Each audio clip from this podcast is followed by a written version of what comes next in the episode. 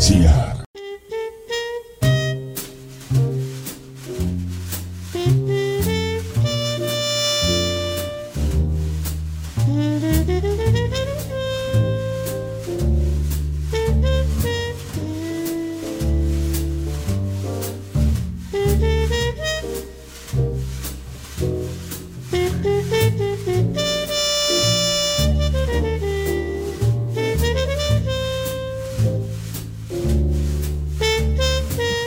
Καλησπέρα σας κυρίες και κύριοι. Είναι η εκπομπή «Άνθρωποι και Ιστορίες» με τη Γεωργία Γελή.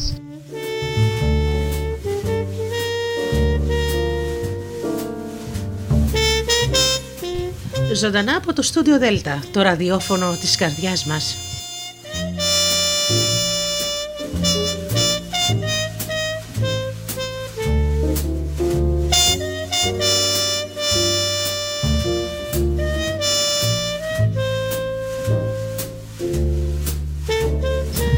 Αγαπημένοι μου φίλοι και σήμερα πάλι εδώ στο στούντιο Δέλτα με την εκπομπή Άνθρωποι και Ιστορίες.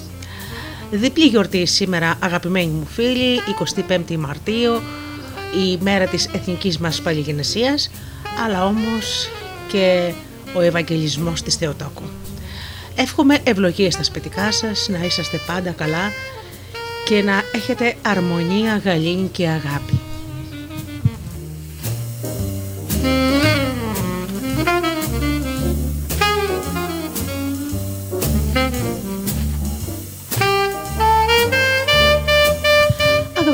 Φίλοι, σήμερα θα αφιερώσω την εκπομπή στους τοξικούς και χειριστικούς ανθρώπους. Έχουμε κατά καιρούς ασχοληθεί πολύ με το θέμα αυτό, όπως καταλαβαίνετε όμως δεν τελειώνει. Σήμερα όμως σας έχω και δύο εκπλήξεις. Θα ακούσετε ένα ηχητικό από το κανάλι στο YouTube της Βιβής Κικίδη, όπου λέει για τις κοκκινοσκουφίτσες, δεν σας λέω περισσότερα, θα το ακούσετε. Και προς το τέλος, για να ελαφρύνω λιγάκι την ατμόσφαιρα, θα ακούσουμε ένα ωραίο ηχητικό από το κανάλι του γιού του Γρηγόρη, ε, ένας φανταστικός καλλιτέχνης, είναι μικρούλης, πρέπει να είναι 10 ετών αν δεν κάνω λάθος. Λοιπόν, θα ακούσουμε το χιουμοριστικό μονολογό του. Πρώτα όμως αγαπημένοι μου φίλοι να σας ευχαριστήσω όλους εσάς τους ακροατές που μας τιμάτε με την αγάπη σας όλα αυτά τα χρόνια στο στούντιο Δελτά από το 2013 στηρίζετε και εμένα με την αγάπη σας και με την προτίμησή σας. Να καλησπερίσω λοιπόν τους αγαπημένους μου ακροατές που πληκτρολογούν www.studiodelta.gr και βρίσκονται στη σελίδα του σταθμού. Να ευχαριστήσω και τους ακροατές που μας ακούν από τις μουσικές σελίδες τις οποίες είναι ο player μας, όπως είναι το Live24 και το Greek Radios να ευχαριστήσω και τους φίλους που μας ακούν από το καινούργιο μας Ape στο Google Play στην ενότητα ραδιόφωνο Ελλάδα FM. Φυσικά τους φίλους που μας ακούν από κινητά και tablets και βεβαίως την καλησπέρα μου στους αγαπημένους μου συνεργάτες, τον Τζίμι, την Αφροδίτη και την Ώρα. Σήμερα θα μας κρατήσει συντροφιά ο υπέροχος καλλιτέχνης Diego El Sigala, μια φωνή γεμάτη παράπονο μια μουσική καταπληκτική. Ακούμε λοιπόν πρώτα ένα τραγουδάκι του Diego και αμέσως μετά αρχίζουμε για τους χειριστικούς και τοξικούς ανθρώπους.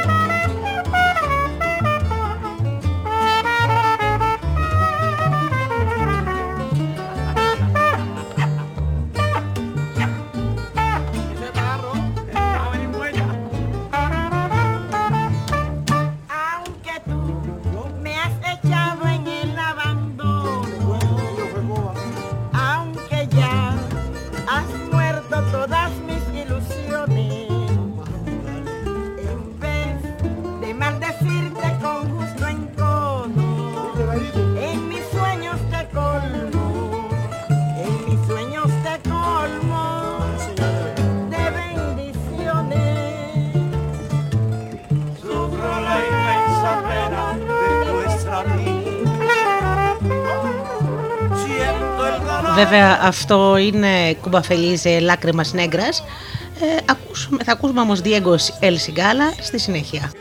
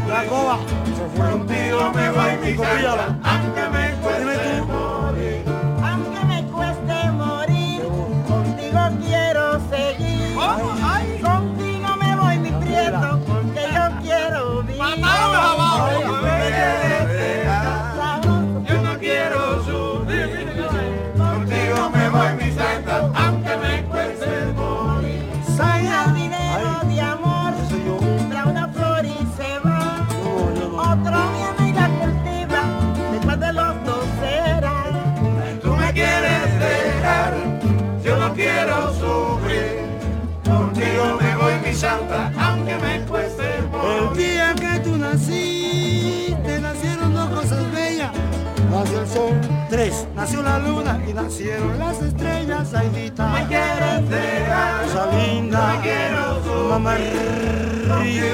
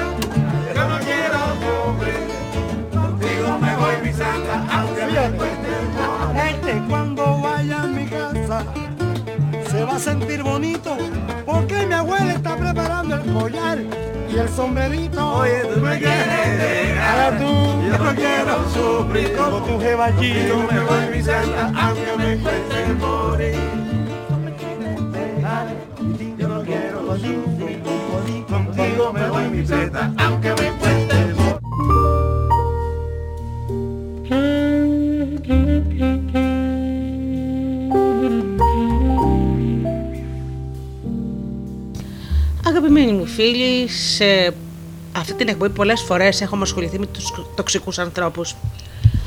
Ένας ε, επιφανής ε, ψυχολόγος και συγγραφέας έχει ασχοληθεί πολύ με αυτό το θέμα. Είναι ο περίφημος Μπερνάντο Σταματέας, του οποίου ε, αποσπάσματα από, το βιβλίο μου, από, το, από τα βιβλία του, «Τοξικοί άνθρωποι», έχω μοιραστεί μαζί σας σε αυτή την εκπομπή. Σήμερα βέβαια ε, θα, σας, θα μοιραστώ άλλο ένα τοξικό άνθρωπο από το βιβλίο του. Να ξέρετε, όπως ε, γράφει ο Μπερνέντο, ο Μπερνάντο Σταματέας, όλοι μας σε κάποια στιγμή της ζωής μας έχουμε συναντηθεί με προβληματικούς ανθρώπους, προϊστάμενους, φίλους, συγγενείς. Σε κάθε ομάδα ανθρώπων, ποιος δεν έχει αντιμετωπίσει ένα χειραγωγό, ο οποίος τον ήθελε να κάνει όλα όσα αυτός όριζε, ένα ψυχοπαθή που είχε βάλει σκοπό να του κάνει δύσκολη τη ζωή. Ένα αυταρχικό προϊστάμενο που πίστευε ότι μπορούσε να τον έχει στη διάθεση του 24 ώρες το 24ωρο, ένα ζηλόφθονο φίλο που υποφθαλμιούσε όλα όσα πετύχαινε ή ένα κουτσομπόλι γείτονα που έλεγε τι ώρα έβγαινε και έμπαινε στο σπίτι του. Και με ποιον; Πέρα από τον πόνο που μας προξένηξαν αυτοί οι άνθρωποι, τα ερωτήματα όσων από εμάς υποχρεώθηκαν κάποια στιγμή να συναναστραφούν μαζί τους είναι «Τι κάνω» Πώς θέτω όρια δίχως να πληγώσω, ούτε να πληγωθώ εγώ ο ίδιος. Πώς μπορώ να καταφέρω να μην μπουν τούτοι οι τοξικοί άνθρωποι στο στενό συναισθηματικό μου κύκλο. Με όλα αυτά ασχολείται αυτό το βιβλίο. Πολλές φορές επιτρέπουμε να μπουν στο στενότερο κύκλο μας οι κουτσομπόλιδες, οι ζηλόφθονοι, οι αυταρχικοί άνθρωποι, οι ψυχοπαθείς, οι υπερφύαλοι, οι μέτριοι, εν ολίγης οι τοξικοί άνθρωποι. Εσφαλμένα άτομα που μονίμως κρίνουν τι λέμε και τι κάνουμε, τι δεν λέμε και τι δεν κάνουμε. Πρόκειται για τοξικούς ανθρώπους που εκμεταλλεύονται τις αδυναμίες μας, μας γεμίζουν με βάρη και με απογοητεύσεις. Αυτοί βεβαίως γνωρίζουν όλα όσα συμβαίνουν στον ξένο οφθαλμό, αλλά ξεχνούν να κοιτάξουν τι έχουν στο δικό τους. Μην επιτρέψεις σε κανένα να πάρει τον έλεγχο της ζωής σου, ούτε να μποϊκοτάρει τα όνειρά σου. Σχετίσου με τους σωστούς ανθρώπους. Έχει εμπιστοσύνη στον εαυτό σου. Έχεις την ικανότητα να το κάνεις. Εάν ξεκαθαρίζεις το σκοπό σου και τα όνειρά σου, θα μπορέσεις να έχεις τον έλεγχο των αισθημάτων σου και του να αποφασίζεις ποιους θέλεις να επιλέξεις για να σε συνοδεύσουν. Το πρόβλημα προκύπτει όταν αποφασίζουμε ποιος θα μας συνοδεύσει, πολύ πριν ξεκαθαρίσουμε πού θέλουμε να φτάσουμε. Ο σκοπός της ζωής σου είναι δικό σου και μονάχα σε σένα αρμόζει να τον χαράξεις. Η λύση είναι σε εσένα. Να προκαλείς κάθε μέρα τον εαυτό σου να επιτύχει περισσότερα, πολύ περισσότερα. Θα υπάρξουν άνθρωποι που θα δώσουν αξία στο όνειρά σου. Άλλοι θα σε υποτιμήσουν, ό,τι και να επιδιώξεις. Μην εμπιστεύεσαι ούτε τα λόγια ή ούτε τις υποδείξεις που προέρχονται από τους τοξικούς ανθρώπους του περιβάλλοντος σου. Αυτός που δεν χαίρεται με την πρόοδό σου, με τα όνειρά σου, ας λέει ό,τι θέλει. Εσύ να προχωράς προς το στόχο σου. Μη δένεσαι με εκείνους που δεν χαίρονται με τις επιτυχίες σου. Να ψηφάς τη γνώμη των τοξικών ανθρώπων. Να είσαι ελεύθερος απέναντι στους επικριτές και θα είσαι αλόβητος από αιχμηρές λέξεις και δόλιες ενέργειες.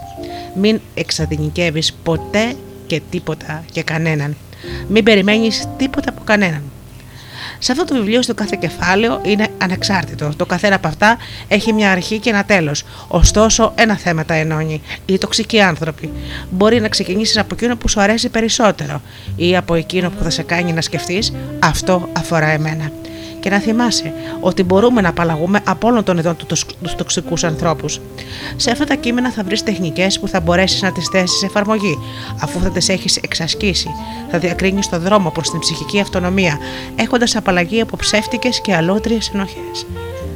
Καιρός είναι να επιδιώξουμε ο καθένας με το δικό του τρόπο να είμαστε εξαιρετικοί. Α μην συμβαστούμε με τίποτα λιγότερο. Να αλλάξεις είναι απλό, είναι μονάχα μια απόφαση που σήμερα είναι στο χέρι σου να πάρεις. Α μάθουμε να διαπραγματευόμαστε, αλλά ας μην παραχωρούμε τα δικαιώματά μας, διότι μας ανήκουν. Έχουμε στη διάθεσή μας δύο απαραίτητες λέξεις: ναι και όχι. Και οι δυο μας θα μας βοηθήσουν πολύ προκειμένου να λύσουμε οποιαδήποτε διαφορά τυχόν θα έχουμε με τους διαπροσωπικούς μας δεσμούς. Ζούμε εντεταγμένοι σε μια κοινωνία, είμαστε κοινωνικά όντα και επομένως χρειάζεται να μάθουμε να σχετιζόμαστε με υγιή τρόπο καλώ όρισε στον κόσμο των ανθρώπων. Το να συναναστρέφεσαι είναι δύσκολο, αλλά εφικτό.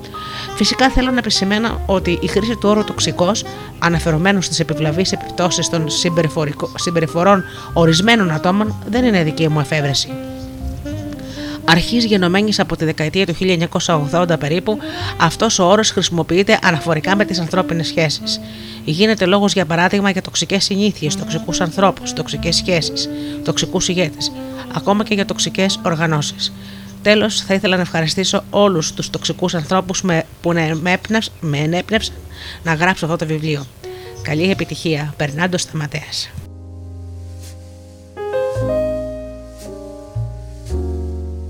Το χειρότερο αγαπημένοι μου φίλοι είναι να έχεις τοξικό άνθρωπο, ένα πολύ δικό σου άτομο, όπως παραδείγματος χάρη τη μητέρα σου, τον πατέρα σου. Σε παλαιότερη εκπομπή έχω παρουσιάσει τύπους τοξικών γονέων, που δυστυχώς υπάρχουν. Υπάρχει περίπτωση ο τοξικός άνθρωπος αυτός να είναι ο σύζυγός σου ή η σύζυγός σου, να είναι φίλοι σου, να είναι άνθρωποι του στενού σου περιβάλλοντος. Μπορείς να τους αποφύγεις, ακόμα και όταν αυτοί οι τοξικοί άνθρωποι είναι οι γονείς σου. Μην επιτρέψεις σε κανέναν να σε κακομεταχειρίζεται ούτε σωματικά, ούτε ψυχικά, ούτε λεκτικά. Στο χέρι σου είναι να διορθώσεις τη ζωή σου.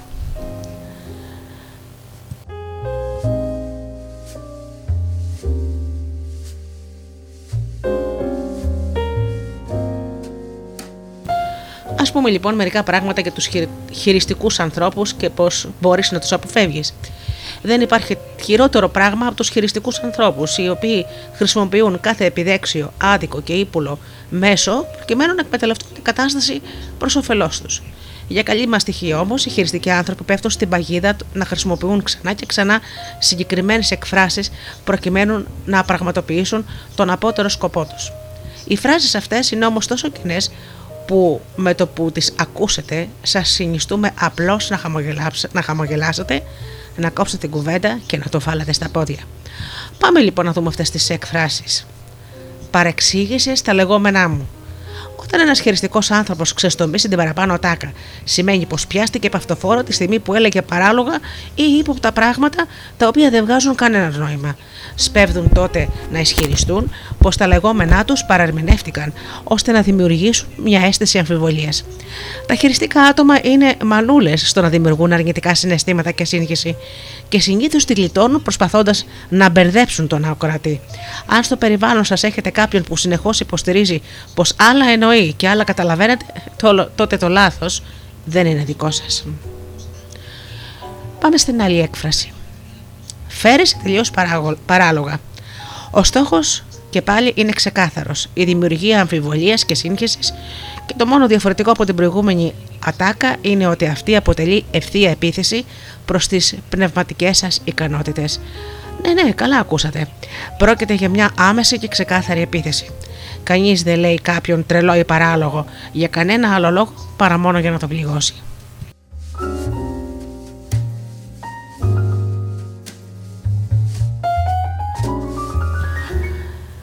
Άλλη φράση. Μα είσαι τόσο ευαίσθητος ή ευαίσθητη; Μη γελιέσαι, δεν είσαι. Είσαι ένα απόλυτα λογικό άτομο, το οποίο κάποιος προσπαθεί να, να χειραγωγήσει. Ακόμα και να είσαι όντως ευαίσθητος, δεν υπάρχει τίποτα το κακό σε αυτό. Οι ευαίσθητοι άνθρωποι είναι εκείνοι που τι περισσότερες φορές πέφτουν θύματα χειρισμού, καθώς νοιάζονται και τείνουν να συμπαραστέκονται και να παρηγορούν τους άλλους. Οι ευαίσθητοι άνθρωποι είναι αυτοί που είναι γεμάτοι αγάπη. Και προσοχή, φίλοι μου, οι ευαίσθητοι άνθρωποι δεν είναι οι κλαψιάριδες καθόλου. Οι κλαψιάριδες είναι ένας τύπος χειριστικού ή τοξικού ανθρώπου για τον οποίο έχουμε μιλήσει και σε άλλη εκπομπή. Ο ευαίσθητος είναι αυτός που μπορεί να αισθάνεται τον άλλον, να έχει ενσυναίσθηση. Μην τα μπερδεύουμε λοιπόν τα πράγματα. Ο χειριστικός όμως άνθρωπος θα το ειρωνευτεί αυτό. Άλλη φράση. Δεν μου αρέσουν τα δράματα. Ναι, καλά. Αντιθέτως, τα χειριστικά άτομα είναι εξπέρι στο δράμα. Αν και τις περισσότερες φορές μπορεί να μην το εκδηλώνουν με σημαντικό τρόπο. Πετυχαίνουν το, το σκοπό τους χειραγωγώντας τους άλλους με πιο δυσδιάκριτους τρόπους. Ο στόχος εδώ είναι και πάλι το θύμα να στρέψει την προσοχή του στις δικές του πράξεις. Μήπως είμαι όντως υπερβολικός; Όχι, δεν είσαι. Δυστυχώς τα θύματα των χειριστικών ανθρώπων πιστεύουν πως οι ίδιοι είναι λάθος και ζητάνε συγγνώμη συχνότερα. Και άλλη μια σκέφτεσαι υπερβολικά. Ίσως και να σκέφτεσαι πολύ, ίσως και πάλι όχι. Ακόμα και να το κάνεις είναι θετικό, επειδή προσπαθείς να σκεφτείς ορθολογικά.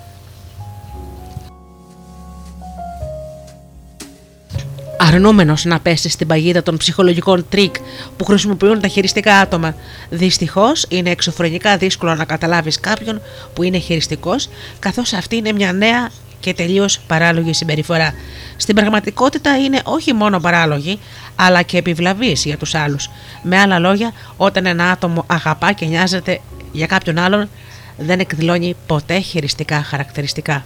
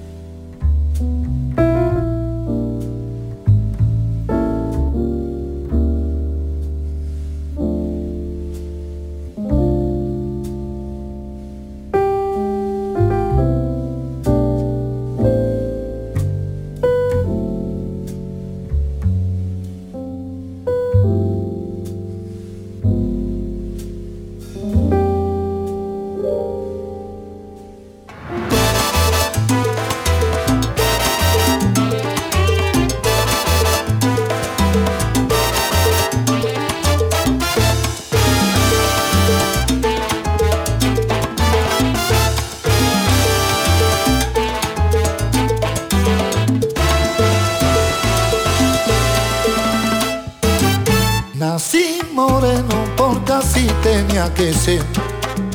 Por mi color son muy fácil de entender.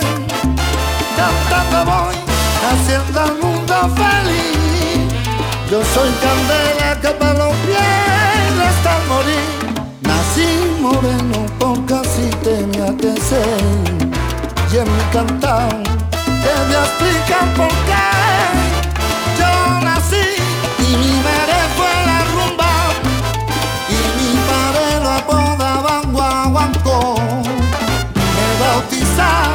con tres toques de conga en un manantial de sabor. Moreno soy porque nací de la ropa y el sabor yo lo heredé del guaguancó. Señores, nací moreno, soy moreno con sabor. Por eso yo fui llamado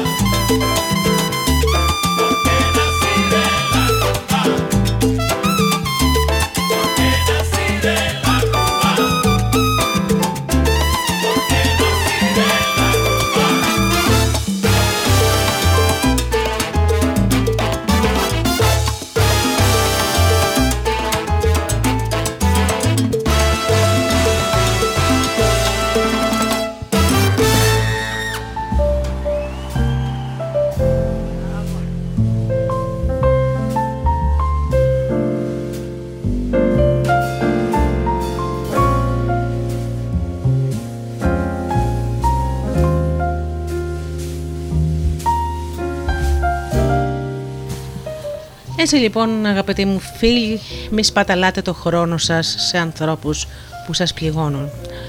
Οι καταστάσεις και οι άνθρωποι που σας πληγώνουν μπορούν να σας αλλάξουν και να σας απομακρύνουν από τον πραγματικό σας εαυτό.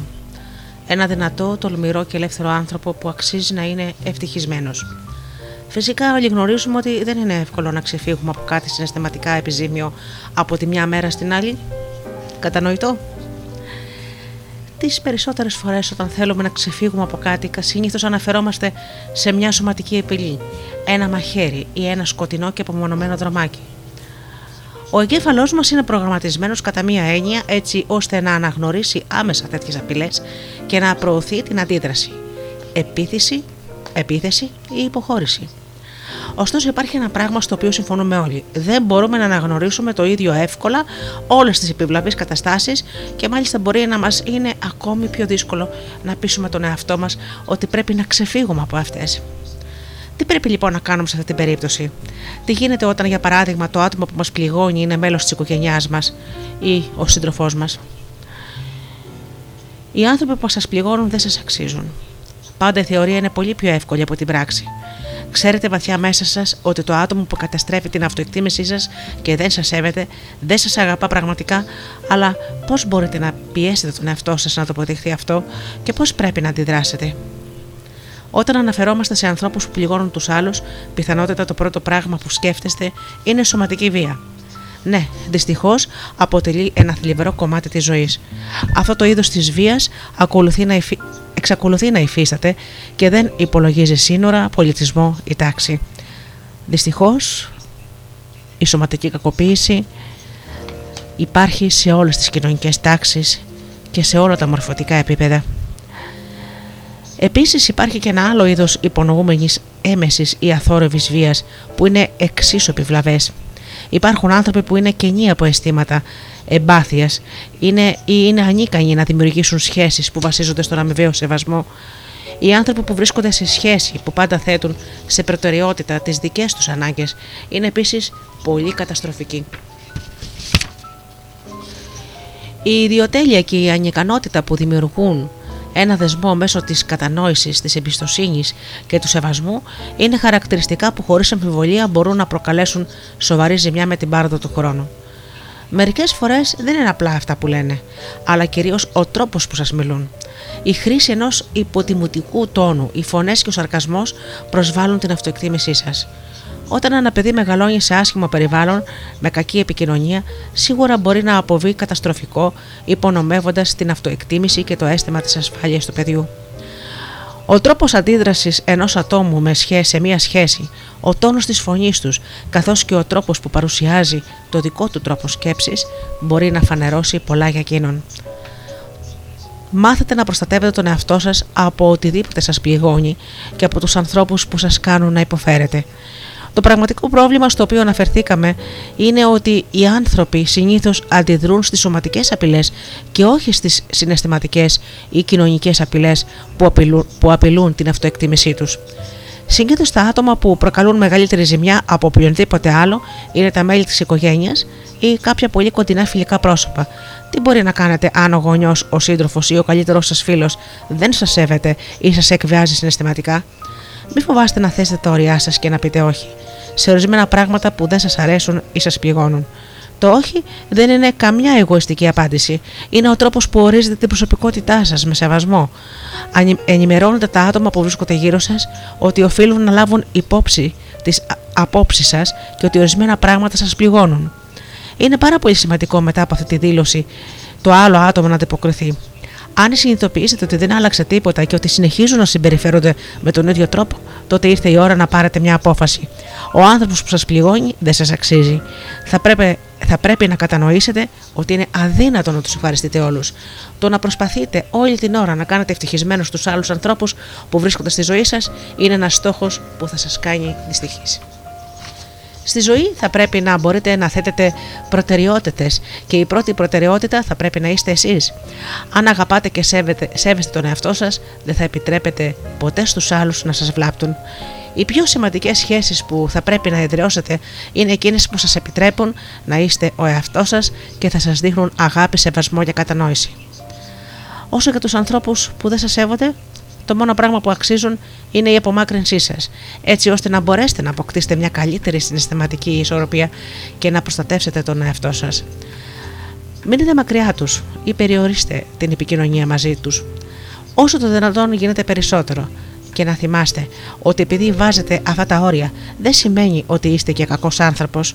Είστε υπεύθυνοι, τολμηροί και έχετε το δικαίωμα να είστε ευτυχισμένοι. Μη σπαταλάτε το χρόνο σας σε ανθρώπους που σας πληγώνουν ή δεν σέβονται τις αξίες σας και την ετοιμότητά σας.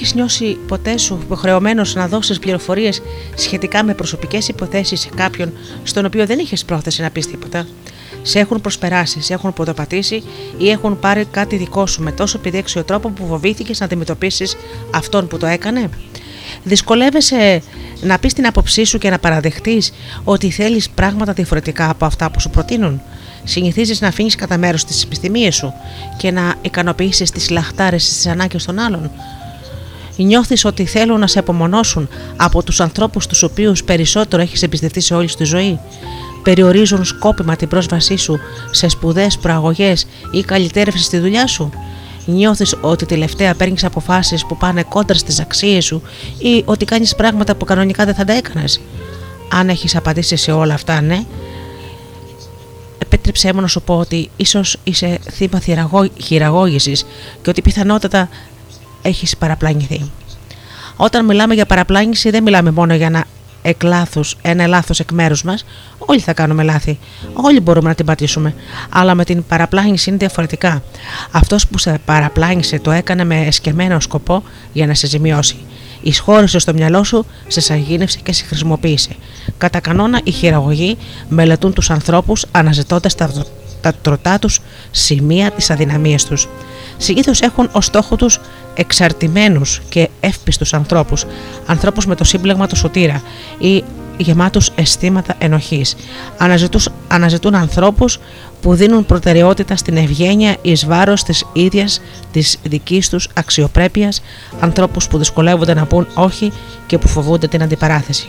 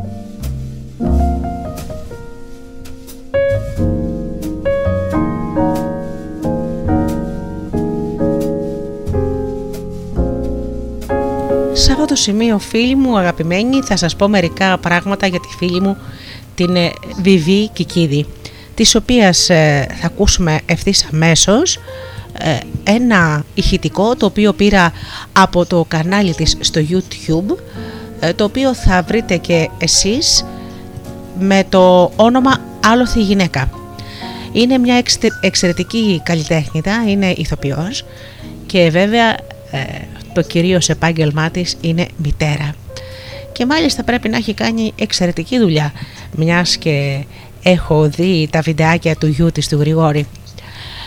Λοιπόν, η αγαπημένη μας Βιβί έχει προς το παρόν σε αυτό το ωραίο κανάλι το άλλο τη γυναίκα έχει ανεβάσει τέσσερα βίντεο Ε, εγώ έκανα ηχητικό το ένα για τις κακοποιημένες κοκκινοσκουφίτσες το οποίο το αγάπησα από την πρώτη στιγμή που το, που το είδα ε, σας το έκανα ε, ηχητικό και παρακαλώ πολύ την προσοχή σας να το ακούσουμε όλοι μας πάμε λοιπόν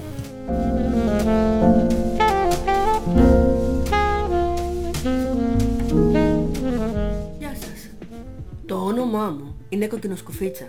Ναι, ναι, καλά καταλάβατε. Αυτή του γνωστού παραμυθιού που παράκουσε τη μαμά της και μπήκε στο δάσος. Χρόνια τώρα σας ακούω να ψιθυρίζετε πως εξαιτίας μου κινδύνεψε όχι μόνο η δική μου ζωή, αλλά και αυτή της γιαγιάς μου και πως αν δεν βρισκόταν ο καλός ο κυνηγός, τώρα θα ήμασταν και δυο στα θυμαράκια. Σας ακούω να λέτε πως τα καλά κορίτσια ακούνε τη μαμά τους και πως πήγαινα γυρεύοντας αφού πήγα και μπήκα μόνη μου στο δάσος. Πως εγώ τον προκάλεσα το λύκο και άλλες τέτοιες άδικες κατηγορίες που με κάνουν να νιώθω όλα αυτά τα χρόνια ένοχη. Ζω φυλακισμένη χρόνια τώρα μέσα σε αυτό το παραμύθι και δεν τολμώ να ξεμετήσω από τις σελίδες του. Τώρα όμως το αποφάσισα. Θα βγω και θα τα πω όλα. Η αλήθεια είναι πως φοβόμουν. Πήρα θάρρος όμως από τα άλλα κορίτσια. Αυτά που τόλμησαν να μιλήσουν και μάλιστα δημοσίως, τόλμησαν να εκτεθούν με θάρρος αδιαφορώντας για τη γνώμη των άλλων. Και αυτή τη φορά η φωνή τους ακούστηκε. Είχαν προσπαθήσει και άλλες φορές να μιλήσουν, όμως ήταν σαν να μην το έκαναν. Δεν βρέθηκαν αυτιά να τις ακούσουν πραγματικά. Και οι λίγοι που άκουσαν διάλεξαν το δρόμο της σιωπής ή ακόμα χειρότερα, τις κατηγόρησαν. Τις κατηγόρησαν ότι με κάποιο τρόπο έφτεξαν. Τα ήθελε ο ποπός της, την κουνάει την ουρίτσα της, πήγαινε γυρεύοντας, έτσι όπως δίνετε τι περιμένετε. Και άλλες τέτοιες ετοιμιγορίες που δεν έχουν κανένα νόημα, γιατί ακόμα και να ευσταθούν δεν είναι εκεί η ουσία. Το χειρότερο από όλα όμως είναι ότι αντί να βρουν παρηγοριά στα πρόσωπα που εμπιστεύτηκαν, που στις περισσότερες φορές ήταν οι πιο αγαπημένοι τους, η μάνα, ο αδερφός, ο φίλος, αντιμετώπισαν τη σιωπή ή την κατηγορία. Ήταν σαν να κακοποιήθηκαν για δεύτερη φορά, και αυτή τη φορά όχι από τον κακό άγνωστο λύκο. Και εγκλωβίστηκαν εκεί, στο σημείο 0, ντροπιασμένες, αδικημένες και αδικαίωτες, αναγκασμένες πολλές φορές να ζουν και να αναπλέουν δίπλα σε αυτούς που τους πλήγωσαν. Γιατί πολλές φορές οι λύκοι, ξέρετε, κυκλοφορούν ανάμεσά μας. Είναι σεβαστοί ευυπόλοιπτοι πολίτες. Έχουν κύρος και εξουσία. Είναι υπεράνω υποψίας. Πολλές φορές είναι φίλοι, συγγενείς, αγαπημένοι. Και τίποτα δεν μας προειδεάζει ότι πίσω από τη μάσκα με το ωραίο χαμόγελο, την ευγένεια και την καλοσύνη, κρύβεται ένας ακόμα κακός λύκος. Και πρώτα απ' όλα θέλω να ρωτήσω όλους εσάς που τόσο εύκολα με κατηγορήσατε ότι παράκουσα τη μαμά μου. Ξέρετε πολλά εξάχρονα κοριτσάκια που να ακολουθούν κατά γράμμα τις εντολές της μαμάς τους; Όχι βέβαια. Τα παιδιά σε αυτή την ηλικία θέλουν να εξερευνήσουν, να μάθουν. Πιστεύουν πως όλος ο κόσμος είναι δικός τους. Δεν έχουν τίποτα να φοβηθούν. Κι όμως, εγώ ήμουν πραγματικά καλό κορίτσι.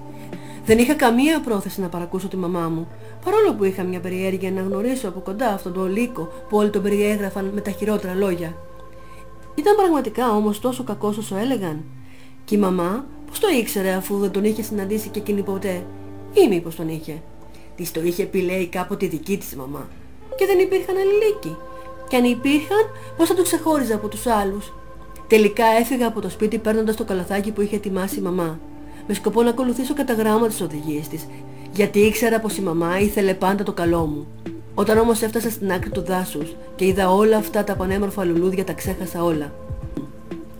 Έτρεξα μέσα στην καλή χαρά να μαζέψω λουλουδάκια για την καλή μου τη γιαγιά. Τα μάζευα με όλη μου την αγάπη και την προσοχή και το μόνο που σκεφτόμουν ήταν το χαμόγελο που θα φώτιζε το πρόσωπό της. Έτσι, όταν με πλησίασε ο Λύκος με τόση ευγένεια και καλοσύνη, με ξεγέλασε και χωρίς να το καταλάβω τον οδήγησα εγώ η ίδια στο σπίτι της γιαγιάς μου.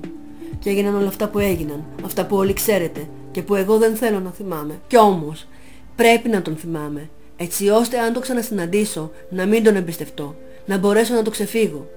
Και πράγματι, συνάντησα κι άλλους λύκους στη ζωή μου. Έχουν όμως όλοι οι λύκοι το ίδιο πρόσωπο; Είναι όλοι άσχημοι και κακοί; Ζουν όλοι κρυμμένοι στο άγριο δάσος; Ή οι περισσότεροι κυκλοφορούν ανάμεσά μας; Πού τους συναντάμε τελικά; Και αν το δάσος σήμερα είναι η σουίτα ενός πολυτελούς ξενοδοχείου, τους συναντάμε μόνο εκεί; Ή βρίσκονται παντού και έχουν χίλια πρόσωπα. Μπορεί να περπατάνε δίπλα μας και να μας χαμογελούν. Να τους συναντάμε στο δρόμο για το σχολείο ή και στο ίδιο το σχολείο.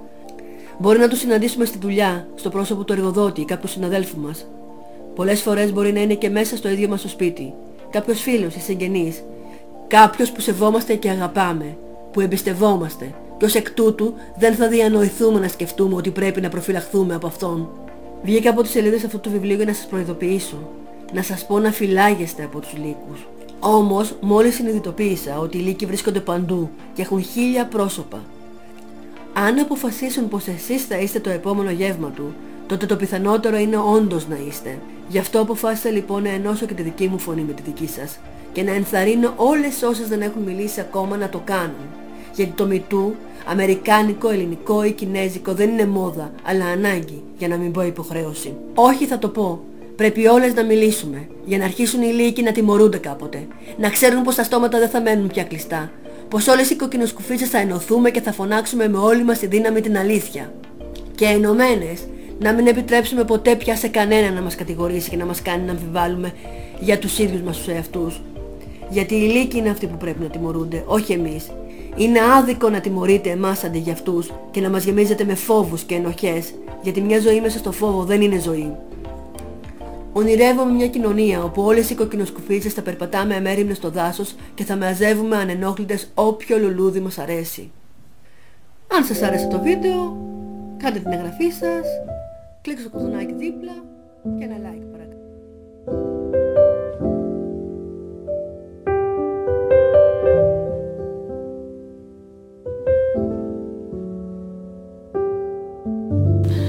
Βιβί μου είσαι υπέροχη. Μας έκοψες την ανάσα. Αγαπημένες μου φίλες και απευθ- απευθύνομαι σε όλες εσάς που με ακούτε. Αν κακοποιείστε στο σπίτι σας και αν κακοποιητής σας είναι ο σύζυγός σας ή ο πατέρας σας, η μητέρα σας, μην επιτρέψετε άλλο να γίνετε κουρέλι. Βοηθήστε τον εαυτό σας. Ευτυχώς σήμερα υπάρχουν ένα σωρό ε, τηλε- και τηλεφωνικές γραμμές αλλά και κοινωνική λειτουργή που σας απλώνουν το χέρι για να φύγετε από εκεί. Δεν σας αξίζει το ξύλο. Γνωρίζω ότι η χρόνια κακοποίηση μου διάζει το μυαλό και κάποια στιγμή το δέχεσαι αδιαμαρτύρητα χωρίς να κάνεις κάτι γιατί ίσως πιστεύεις μέσα σου βαθιά ότι το αξίζεις. Όμως αγαπημένη μου φίλη, εσύ που το ακούς αυτό, μην το πιστέψεις ποτέ και μην το ξαναπείς ποτέ αυτό στον εαυτό σου. Αξίζεις πολύ περισσότερα. Γι' αυτό βγάλε φωνή. Ίσως το κορμί σου και φύγε. Φύγε μακριά. Και αν έχεις παιδιά, σε παρακαλώ πάρτα και φύγε. Δεν αξίζουν στα παιδιά σου τέτοιες σκηνές. Δεν αξίζει στα παιδιά σου τέτοιος πατέρας. Σας παρακαλώ λοιπόν φίλοι μου, άλλη μία φορά θα σας το πω για την αγαπημένη μου φίλη Βιβί Κικίδη. Έχει το κανάλι Άλοθη Γυναίκα να κάνετε εγγραφή και να πατήσετε και το κουδουνάκι και όλας να σας έρχονται ενημερώσεις για τα καινούργια βίντεό της. Εμείς να πάρουμε μια ανάσα, να ακούσουμε το Diego El Sigala και να α, ελαφρύνουμε λίγο την ατμόσφαιρα και να συνεχίσουμε την εκπομπή μας. Μην ξεχνάτε ότι λίγο προς το τέλος, ε, ξέρετε, για να σας ε, διασκεδάσω, θα σας βάλω ηχητικό από το γιο της ε, Βιβής ε, Κικίδου, το Γρηγόρη, όπου έχει να μας πει ωραία πραγματάκια. Μπράβο σου Γρηγόρη μου, να σε χαίρεται η μαμά σου.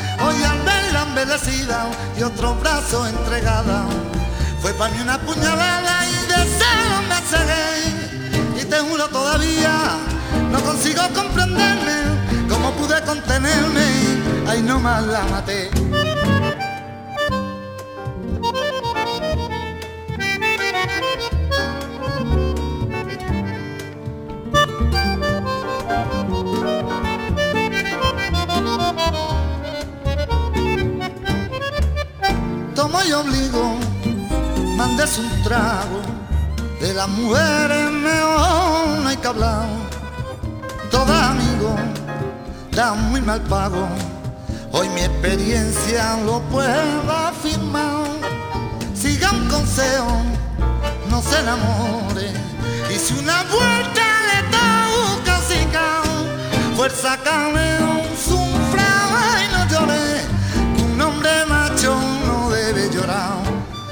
Si los patos conversaran esta pampa le diría, con qué fiebre la quedría de qué modo la adoré.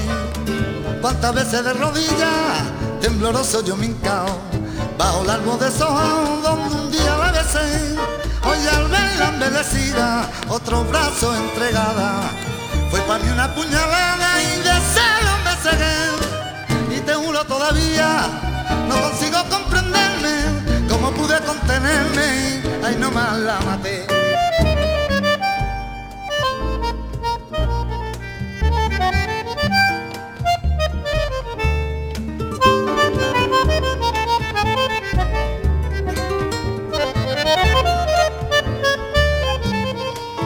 Siga un consejo, no se enamore. Y si una vuelta le da un casicao, fuerza cabe un sufra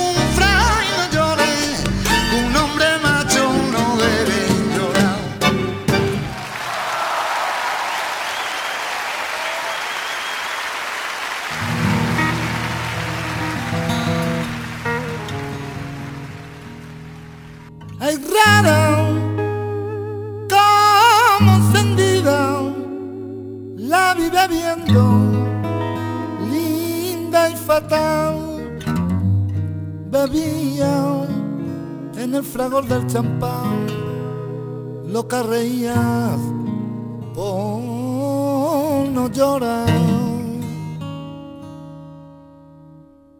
Pena me dio encontrarte, pues al mirarte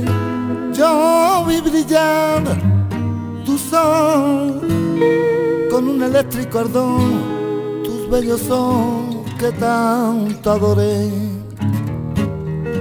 Esta noche, amiga mía, el alcohol nos ha embriagado. ¿Qué me importa aunque se rían? Que nos llamen los mareados. Cada cual tiene su pena nosotros la tenemos. Esta noche beberemos porque ya no volveremos a vernos más. Hoy va a entrar en mi pasado, en el pasado de mi vida. Tres cosas lleva mi alma herida, amor, pesar, dolor. Ay, hoy entrar en mi pasado, hay nuevas sendas tomaremos qué grande ha sido nuestro amor. Y sin embargo hoy mira lo que quedó.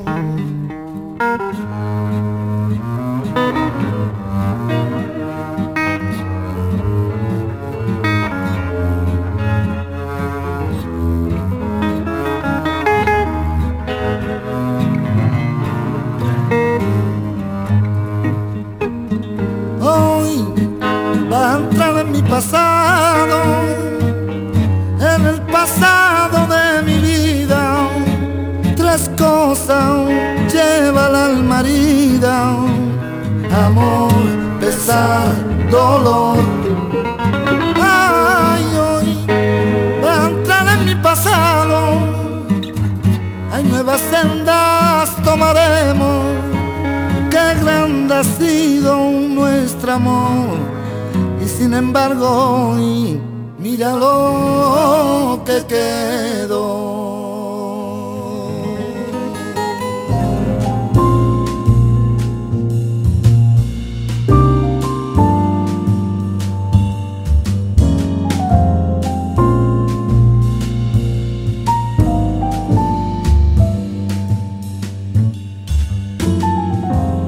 Συνεχίζουμε λοιπόν το θέμα μας. Ε, Ακούσαμε ε, πριν ε, την υπέροχη φίλη μου Βιβί Κικίδη στη δική της αλήθεια για τις κακοποιημένες γυναίκες. Να συνεχίσουμε όμως ε, για τους χειριστικούς και τους ε, τοξικούς ανθρώπους.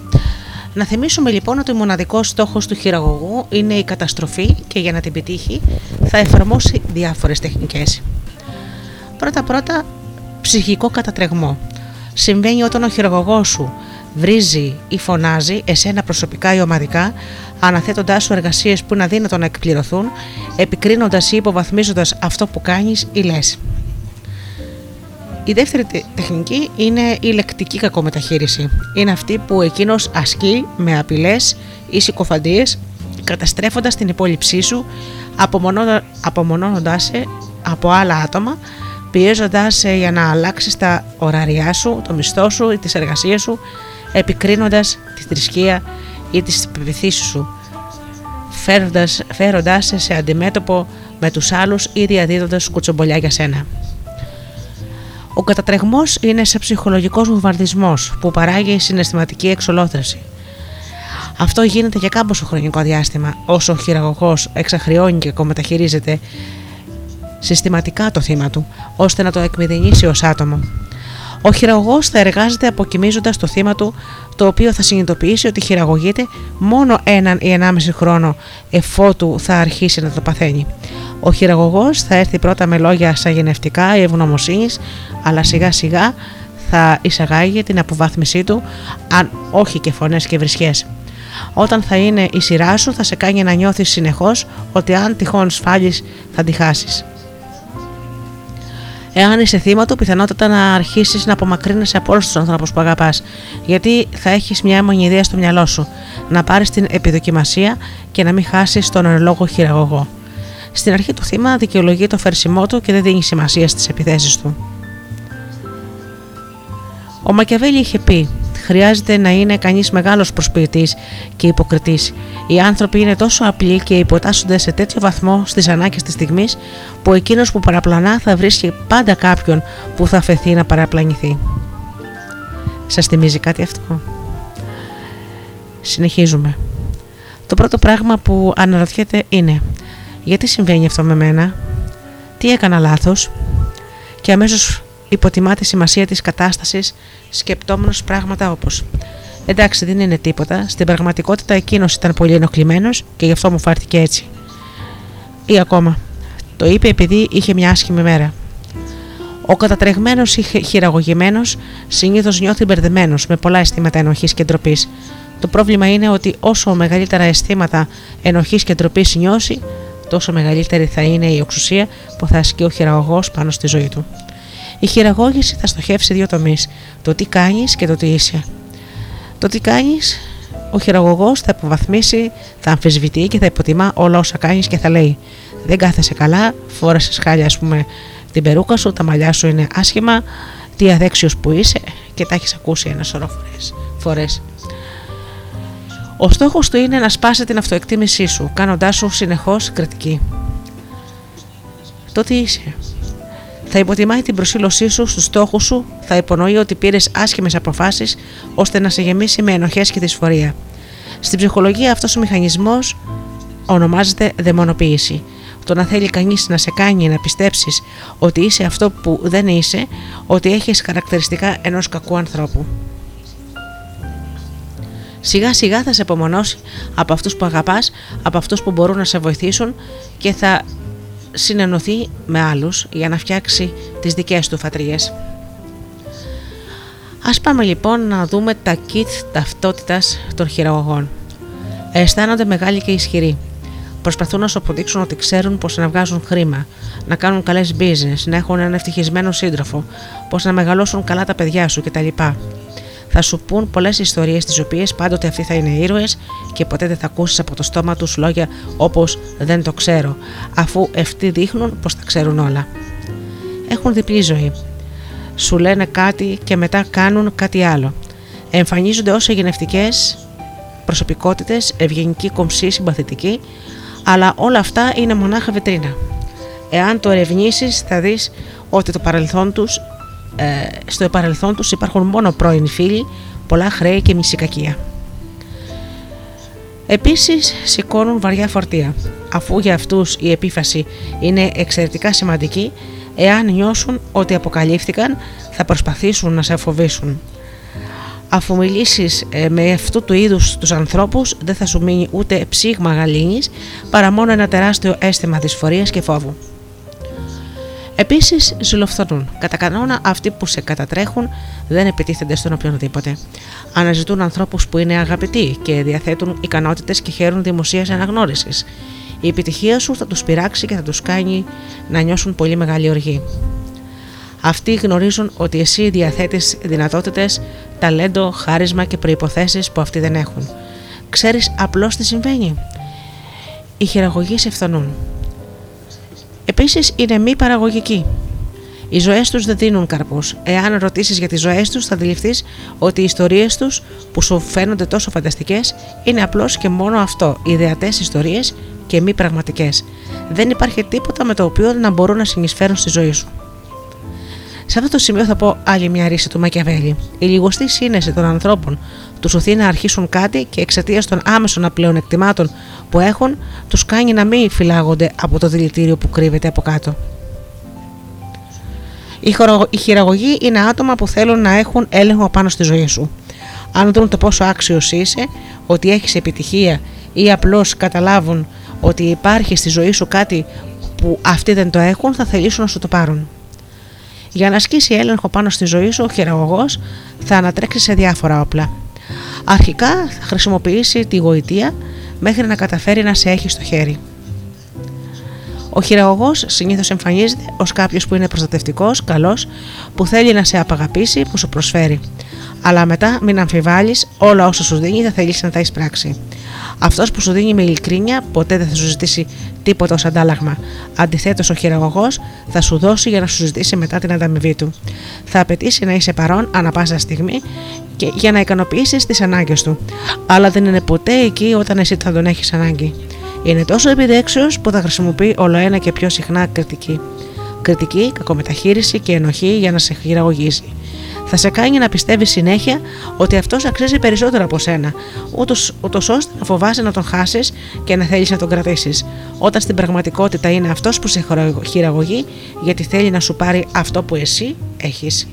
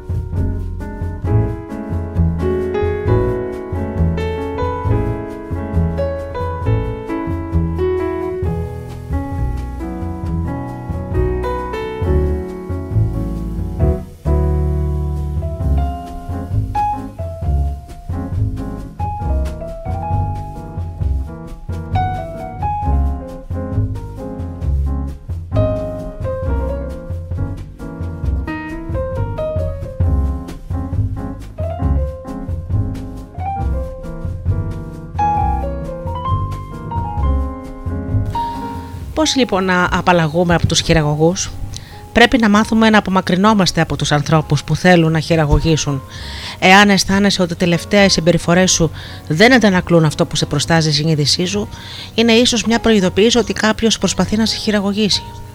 Εάν το είχες ήδη διαπιστώσει, μην αμφιβάλλεις. Τρέξε όσο γίνεται πιο γρήγορα και απομακρύνσου από εκείνον που θέλει να σε ζημιώσει. Εάν δεν θέλεις να χειραγωγηθείς, κάνε τα εξής. Να γνωρίζεις τον εαυτό σου. Απομακρύνσου από εκείνον που έρχεται για να σε έχει κλέψει. Μάθε να ακούς τις φωνές της συνείδησής σου. Μην απομονώνεσαι.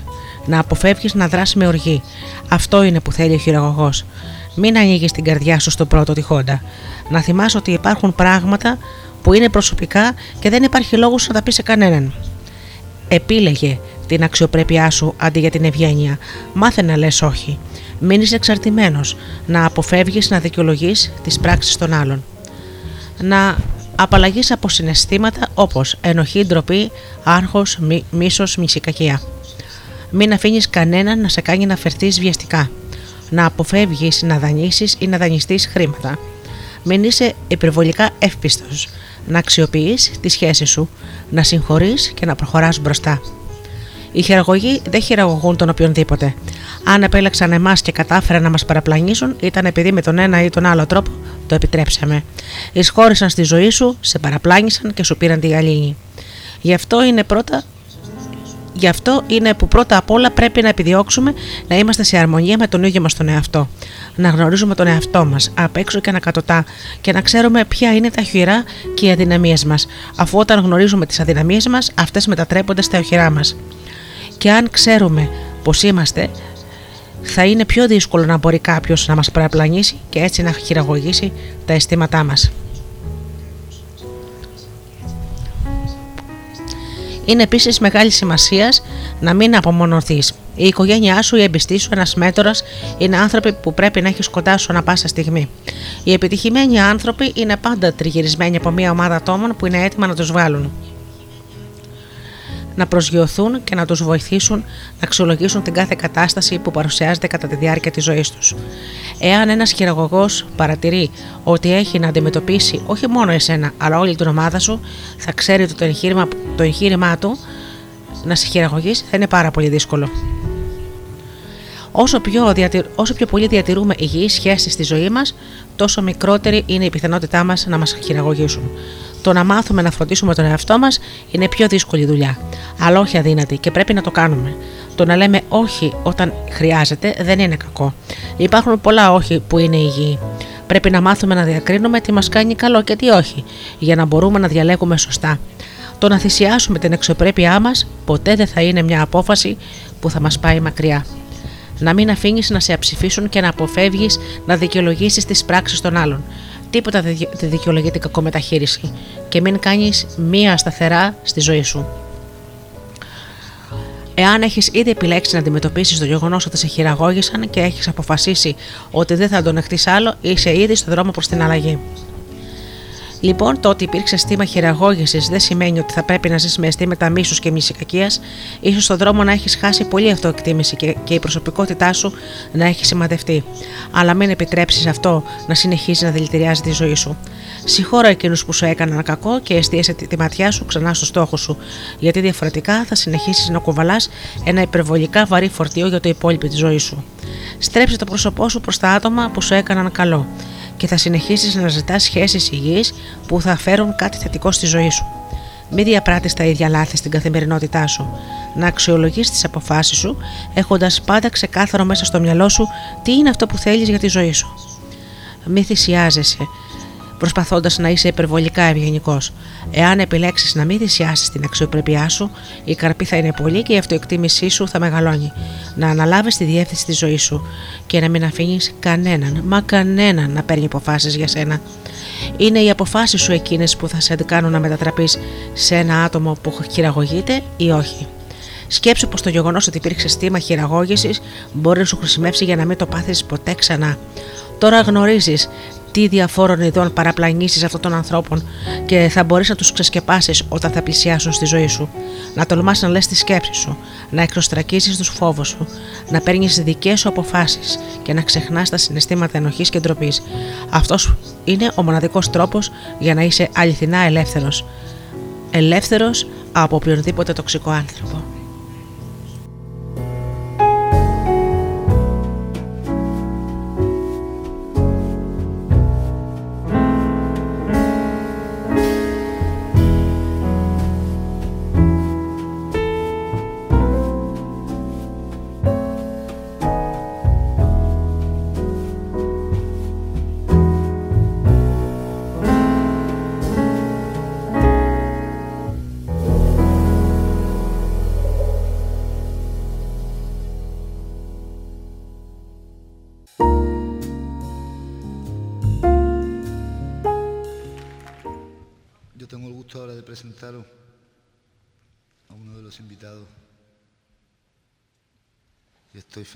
Que esté a mi lado y poder compartir música con él. Con todos ustedes, señor Juanjo Domínguez.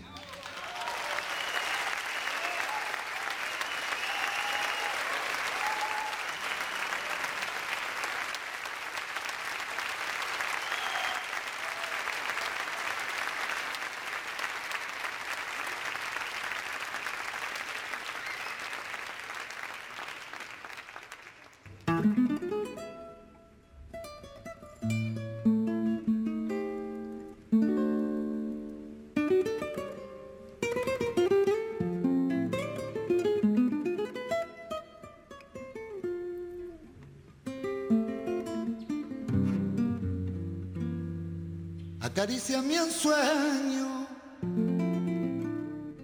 el suave murmullo de tu suspirado.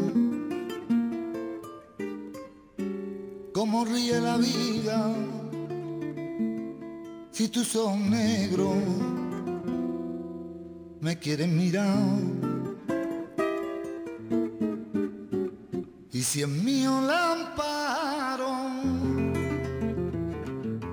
tu risa le ven que es como un cantar.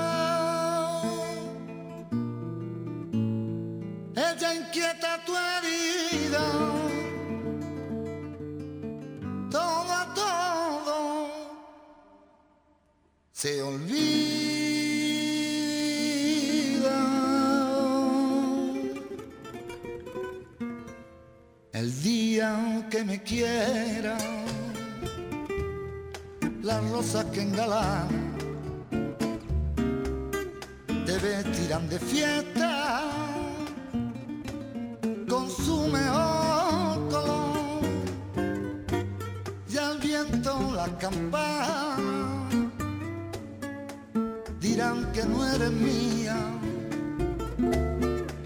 Y loca la fontana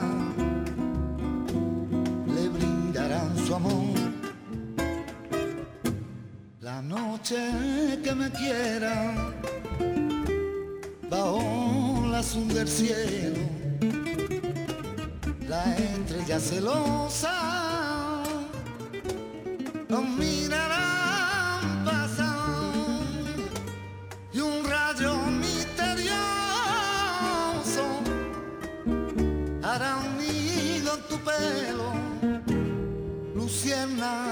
your sound.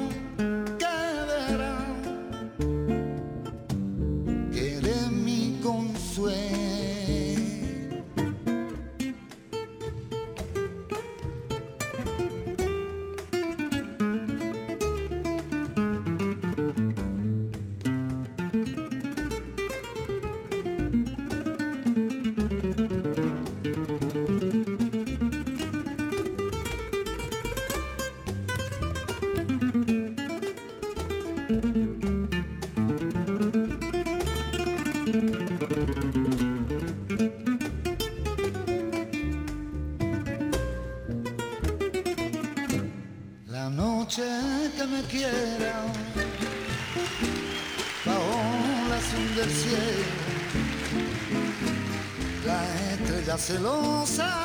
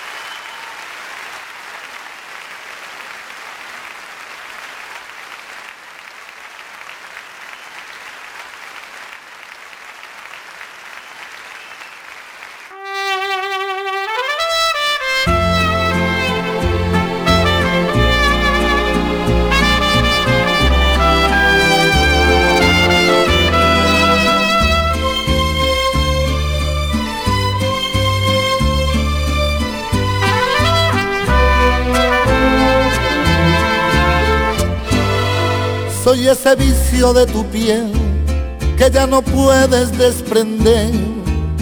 Soy lo prohibido. Soy esa fiebre de tu ser que te domina sin querer. Soy lo prohibido.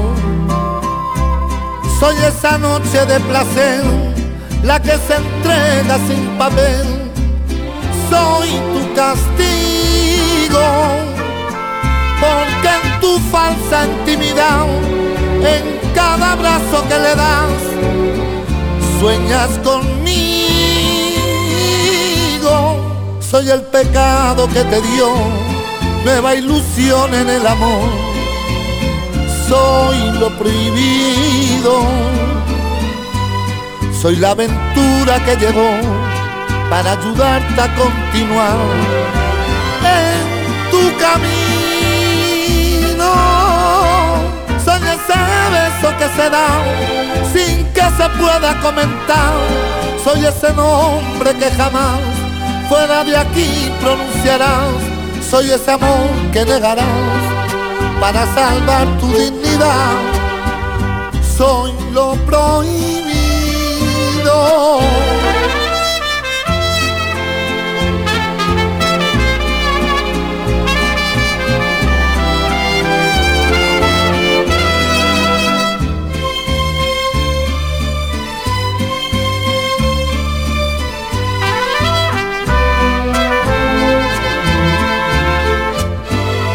Soy el pecado que te dio nueva ilusión en el amor. Soy lo prohibido. Soy la aventura que llegó para ayudarte a continuar en tu camino. Soy ese beso que se da sin que se pueda comentar. Soy ese nombre que jamás fuera de aquí pronunciarás. Soy ese amor que negarás para salvar tu dignidad. Soy lo prohibido.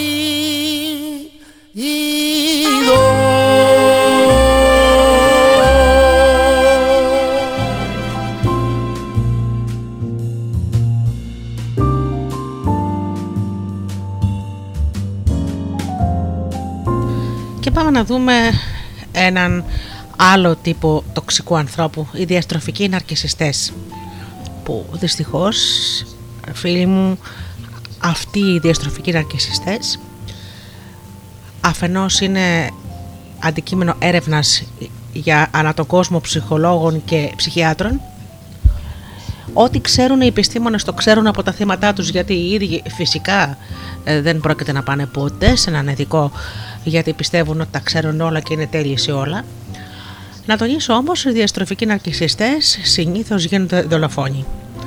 Δολοφόνοι γυναικών που δυστυχώς όλοι μας ξέρουμε περιστατικά που συνέβησαν ε, το τελευταίο έτος και βεβαίως παλιότερα. Οι διαστροφικοί ναρκισιστές λοιπόν ζουν ανάμεσά μας. Δείχνουν γοητευτική, σαγηνευτική, αξιαγάπητη, λαμπερή και είναι ιδιαίτερα κοινωνικοί. Η, η επιστήμη άρχισε να ασχολείται μαζί τους από τότε που αυξήθηκαν οι επισκέψεις των θυμάτων τους στους ψυχίατρους. Ε, βλέπε λόγω χάρη κανέναν αεροπόρο. Ξέρετε για ποιον λέω. Δείχνουν γοητευτική, συγγενευτική, αξιαγάπητη, λαμπερή και ιδιαίτερα κοινωνική. Μπορεί να είναι καταξιωμένοι σε θέσεις ευθύνης και να μοιράζουν με ευκολία τα κοπλιμέντα. Η επιστήμη άρχισε να ασχολείται μαζί τους από τότε που αυξήθηκαν, όπως είπαμε, οι επισκέψεις ε, των θυμάτων τους. Πρόκειται για τους διαστραμμένους ή διαστροφικούς ναρκισιστές. Πάσχουν από μία ψύχωση χωρίς συμπτώματα, μια λευκή ψύχωση, την NPD, Narcissistic Personality Disorder και σε αντίθεση με τους άλλους νάρκισσους, σε αυτούς δεν αρκεί η εξύψωση του εγώ, είναι εξαιρετικά σημαντικό να συνοδεύεται από την υποτίμηση του εσύ. Έχουν ανάγκη να μειώσουν τον άνθρωπο απέναντί τους προκειμένου να αισθανθούν αυτοί ανώτεροι. Και για να το καταφέρουν θα χρησιμοποιήσουν κάθε μέσο, ακόμα και να εξυψώσουν προσωρινά τον άλλον, ώστε να πέσει ψηλότερα στην αποκαθήλωση που θα ακολουθήσει. Στα βασικά τους χαρακτηριστικά είναι η έλλειψη ενσυναίσθησης, η συναισθηματική ψυχρότητα, το χρόνιο αίσθημα των ανικανοποίητου, αδυνατούν να εκλογικεύσουν και να ζητήσουν συγγνώμη, είναι εγωκεντρικοί και έχουν αιμονή με την κοινωνική τους εικόνα. Είναι δεινοί ρήτορε. Ο διάλογος μαζί τους για να λυθεί μια διαφωνία δεν οδηγεί πουθενά. Όπως κάθε χειριστικό άτομο, ξέρουν να γίνονται αγαπητοί αλλάζουν τη μάσκα τους ανάλογα με τις ανάγκες και τις απαιτήσεις του περιβάλλοντος. Από τη μια πλευρά εμφανίζονται σε γενευτική και ευγενείς, από την άλλη αθώα και αδύναμα θύματα. Στην ιδιωτική τους ζωή είναι τυραννική, σκοτεινή και καταστροφική. Δεν ανέχονται την ευημερία του άλλου και θέλουν να καταστρέψουν τη χαρά του. Χρησιμοποιούν παράδεξο και αντιφατικό διάλογο για να προκαλέσουν σύγχυση με μια κατάσταση που επινοητεί στις έννοιες ναρκισιστικής διαστροφής ο Ρακαμιέ Πολ Κλοντ ονομάζει εκτροπή της νοημοσύνης και το σημαντικότερο όλων θεωρούν τους εαυτούς τους και συμπεριφέρονται πάντα ως θύματα και όχι ως θύτες. Ενοχοποιούν πάντα τον άλλον και ποτέ τον εαυτό τους. Ποτέ δεν θα ακούσεις να τους σχολιάζουν κάποιον θετικά. Για όλους έχουν να πούν κάτι αρνητικό και μόνο αφού το τονίζουν ιδιαίτερα θα αναφέρουν κάποιο θετικό στοιχείο για να δείξουν πως είναι δίκαιοι τονίζοντας πάντα τη δική τους ανατερότητα μονοπολούν τις συζητήσεις, θυμώνουν και γίνονται ανυπόμονοι όταν δεν λαμβάνουν την ιδιαίτερη μεταχείριση που θεωρούν ότι αξίζουν. Τι κρύβεται πίσω από όλα αυτά, μια χαμηλή αυτοεκτίμηση, ενδεχομένως το έλλειμμα της πατρικής λειτουργίας και η αδυναμία διαχείρισης της ζωής τους στις ψευδοευδαιμονικέ κοινωνίες που ζούμε. Αγαπούν την κριτική από τους άλλους, όπως ο διάλογο στη λιβάνι. Μπορούμε να τους αντιμετωπίσουμε όμως, τα άτομα αυτά δεν επιθυμούν να αλλάξουν. Δεν ζητούν ποτέ ψυχοθεραπευτική βοήθεια. Η καλύτερη λύση είναι η φυγή σας. Δεν πρόκειται ποτέ, μα ποτέ να σας ακούσουν, ούτε να σας καταλάβουν. Στη Γαλλία υπάρχουν ακόμη και νόμοι που προστατεύουν από την παρενόχληση των διαστροφικών ναρκισιστών.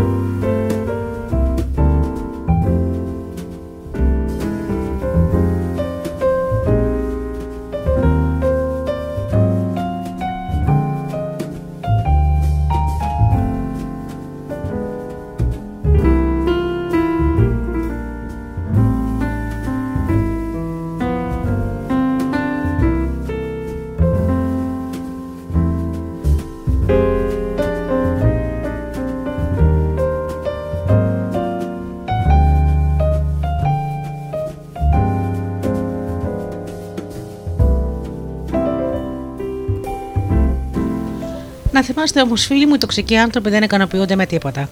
Με τον όρο τοξικός, βέβαια, να ξαναπούμε ότι οι ψυχολόγοι περιβα- περιγράφουν τον επιβλαβή για την συ- ψυχοσυναισθηματική και σωματική υγεία ενός ατόμου. Οι τοξικοί άνθρωποι έχουν συγκεκριμένα χαρακτηριστικά στη συμπεριφορά τους, τα οποία και χρησιμοποιούν εξοντώνοντας το θύμα τους. Μπορεί να είναι γονείς, μπορεί να είναι κάποιος άλλος συγγενής, ίσως ένας φίλος ή ακόμη και ένας σύντροφος. Η, τοξ- η- η τοξική ταυτότητα δεν έχει πρόσωπο. Τοξικός μπορεί να είναι οποιοδήποτε και κατά συνέπεια είναι δυνατό να έχετε μια τοξική σχέση με έναν άνθρωπο που βρίσκεται πολύ κοντά σας, είναι σημαντικός άλλος στη ζωή σας. Οι τοξικοί άνθρωποι είναι άκρος επικίνδυνοι για την ψυχική υγεία των άλλων, καθώς καταδυναστεύουν ψυχολογικά και συναισθηματικά και του προκαλούν έντονο στρες στο βωμό της επερχόμενης αντίδρασής του. Εάν για παράδειγμα έχετε ένα τοξικό φίλο, είναι δύσκολο να το διαχειριστείτε ή να τον απομονώσετε, αλλά είναι πολύ δυσκολότερο όταν έχετε ένα τοξικό γονιό ή σύζυγο. Η αδιάκοπη κριτική τους, η απουσία αποδοχής τους, η σκληρή απαιτητικότητά τους, η έντονη ανασχόληση με το τι θέλουν και τι χρειάζονται, μόνο εκείνοι, είναι από τα βασικότερα χαρακτηριστικά τους που σφυροκοπούν την ψυχοσυναισθηματική υγεία των ατόμων που τους περιτριγυρίζουν. Κατά κάποιον τρόπο είναι τα άτομα που θεωρούν ότι μόνο εκείνα έχουν δικαιώματα και μπορούν να εξουσιάζουν τους άλλους μετατρέποντας τους ανθρώπους τους σε μαριονέτες. Τα τοξικά άτομα κακοποιούν μέσω πληθώρας ε, μέσων ψυχολογικής κακοποίησης, όπως λεκτική εξύβριση, κριτική προσβολές, υποτιμητικά σχόλια, απομόνωση του θύματος, απειλές, εκφοβισμό, οικονομική κακοποίηση, έλεγχος μέσω των χρημάτων κτλ. Το αποτέλεσμα είναι ψυχολογική δηλητηρίαση του ατόμου που το περιβάλλει. Φόβος, άγχος, θυμός, καθλίψη, καταπίεση είναι από τα βασικότερα συναισθήματα που φωλιάζουν και καταπιέζονται σε έναν άνθρωπο που τον δηλητηριάζει ο ναρκισμό ενός τοξικού ατόμου. Είναι κουραστικοί και εξαντλητικοί, ενώ προκαλούν φόβο εξαιτίας της σκληρής αντίδρασης και συμπεριφοράς τους. Μέσω αυτού του φόβου καταφεύγουν να εξουσιάζουν και να χειρίζουν τα θέματα τους, τα οποία προσπαθούν να αποφύγουν τις προστριβές και τις εντάσεις, οι οποίες φυσικά είναι αναπόφευκτες, όπως και να φερθούν, οτι, να φερθούν οτιδήποτε και να κάνουν, και έτσι παγιδεύονται στις τοξικές διαθέσεις, ενώ απομακρύνονται από αυτά που επιθυμούν να πράξουν, να ακολουθήσουν και να περασπιστούν. Με λίγα λόγια, απομακρύνονται από τον εαυτό τους. Είναι γεγονός όμως πως οι τοξικοί άνθρωποι δεν ικανοποιούνται με τίποτα.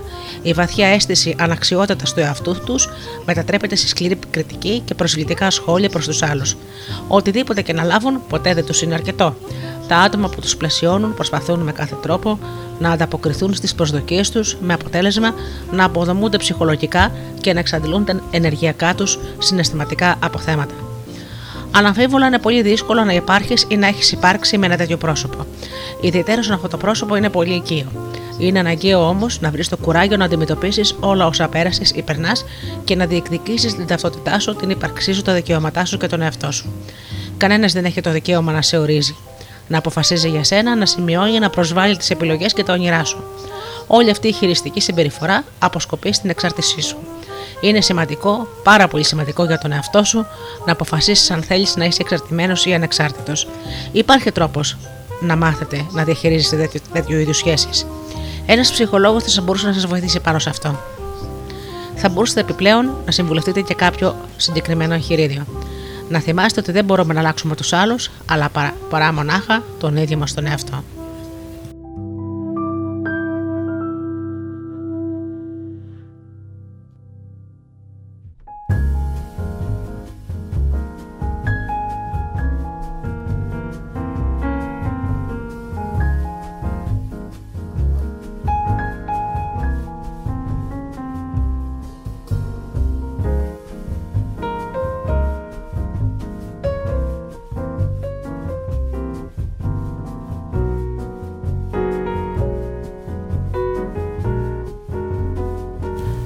Θυμάστε λοιπόν ότι οι τοξικοί άνθρωποι είναι ενεργειακά βαμπύροι. Ρουφάνε την ενέργειά σας. Η ενέργεια και συγκεκριμένα θετική ενέργεια αποτελεί πολυτέλεια τη σύγχρονη εποχή. Παντού γύρω μας υπάρχουν άνθρωποι που ρουφάνε όλη τη θετική μας ενέργεια προκειμένου να τροφοδοτήσουν την ακόριστη πείνα τους για την αισιοδοξία, τον αρνητισμό και την καταστροφή. Το αποτέλεσμα είναι να νιώθουμε μονίμως συναισθηματικά εξαντλημένοι.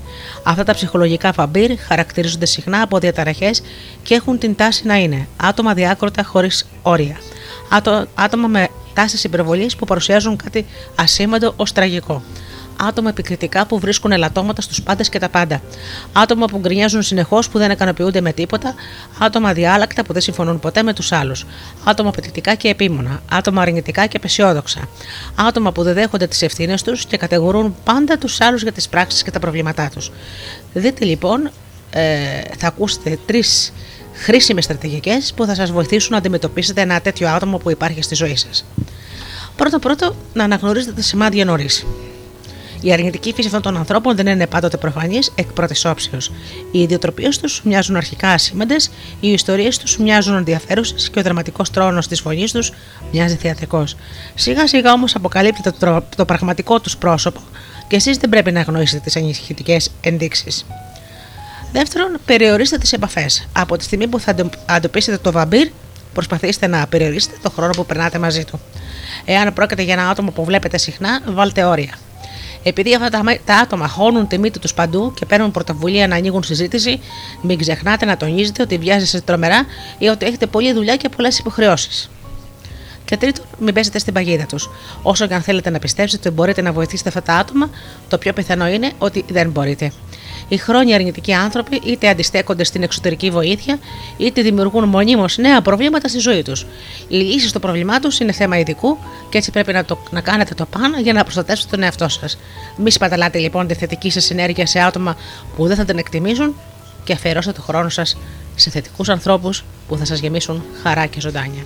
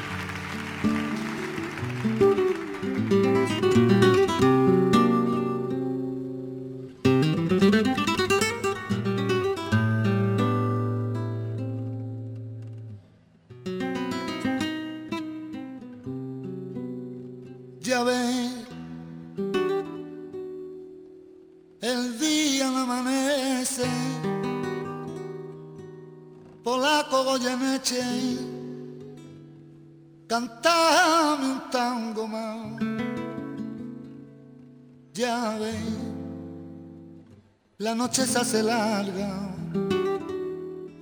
tu vida tiene calma, canta siempre canta.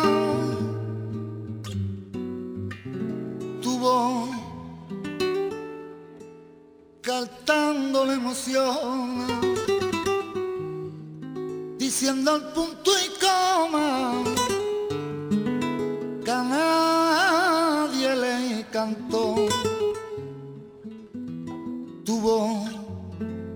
con duende y fantasma respiras con el alma de un viejo bandoneón. Canta, garganta con arena, tu voz tiene la pena que Malena no cantó. Canta, que Juárez te condena y al lastimar su pena con su blanco bandoneón. Canta, la gente está aplaudiendo y aunque te estés muriendo, no conocen tu dolor. Canta, que traigo desde el cielo, debajo de tu almohada, un verso te dejo.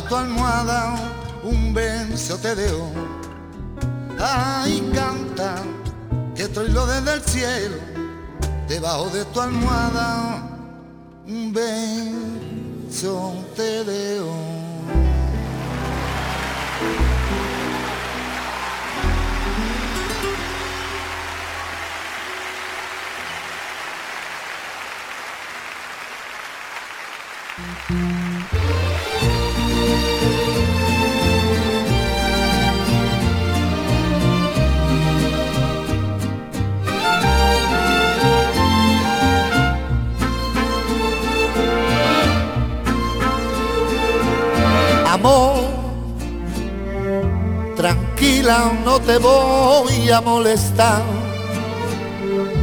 Suerte estaba echada, ya lo sé. Y se cayó un torrente dando vueltas por tu mente, amor. Lo nuestro solo fue casualidad. La misma hora, el mismo bulevar. No temas, no hay cuidado, no te culpo del pasado, ya lo ves, la vida es así.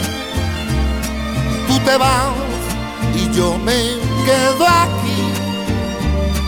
Lloverá y ya no seré tuyo, seré ese gato bajo la lluvia y maullaré por.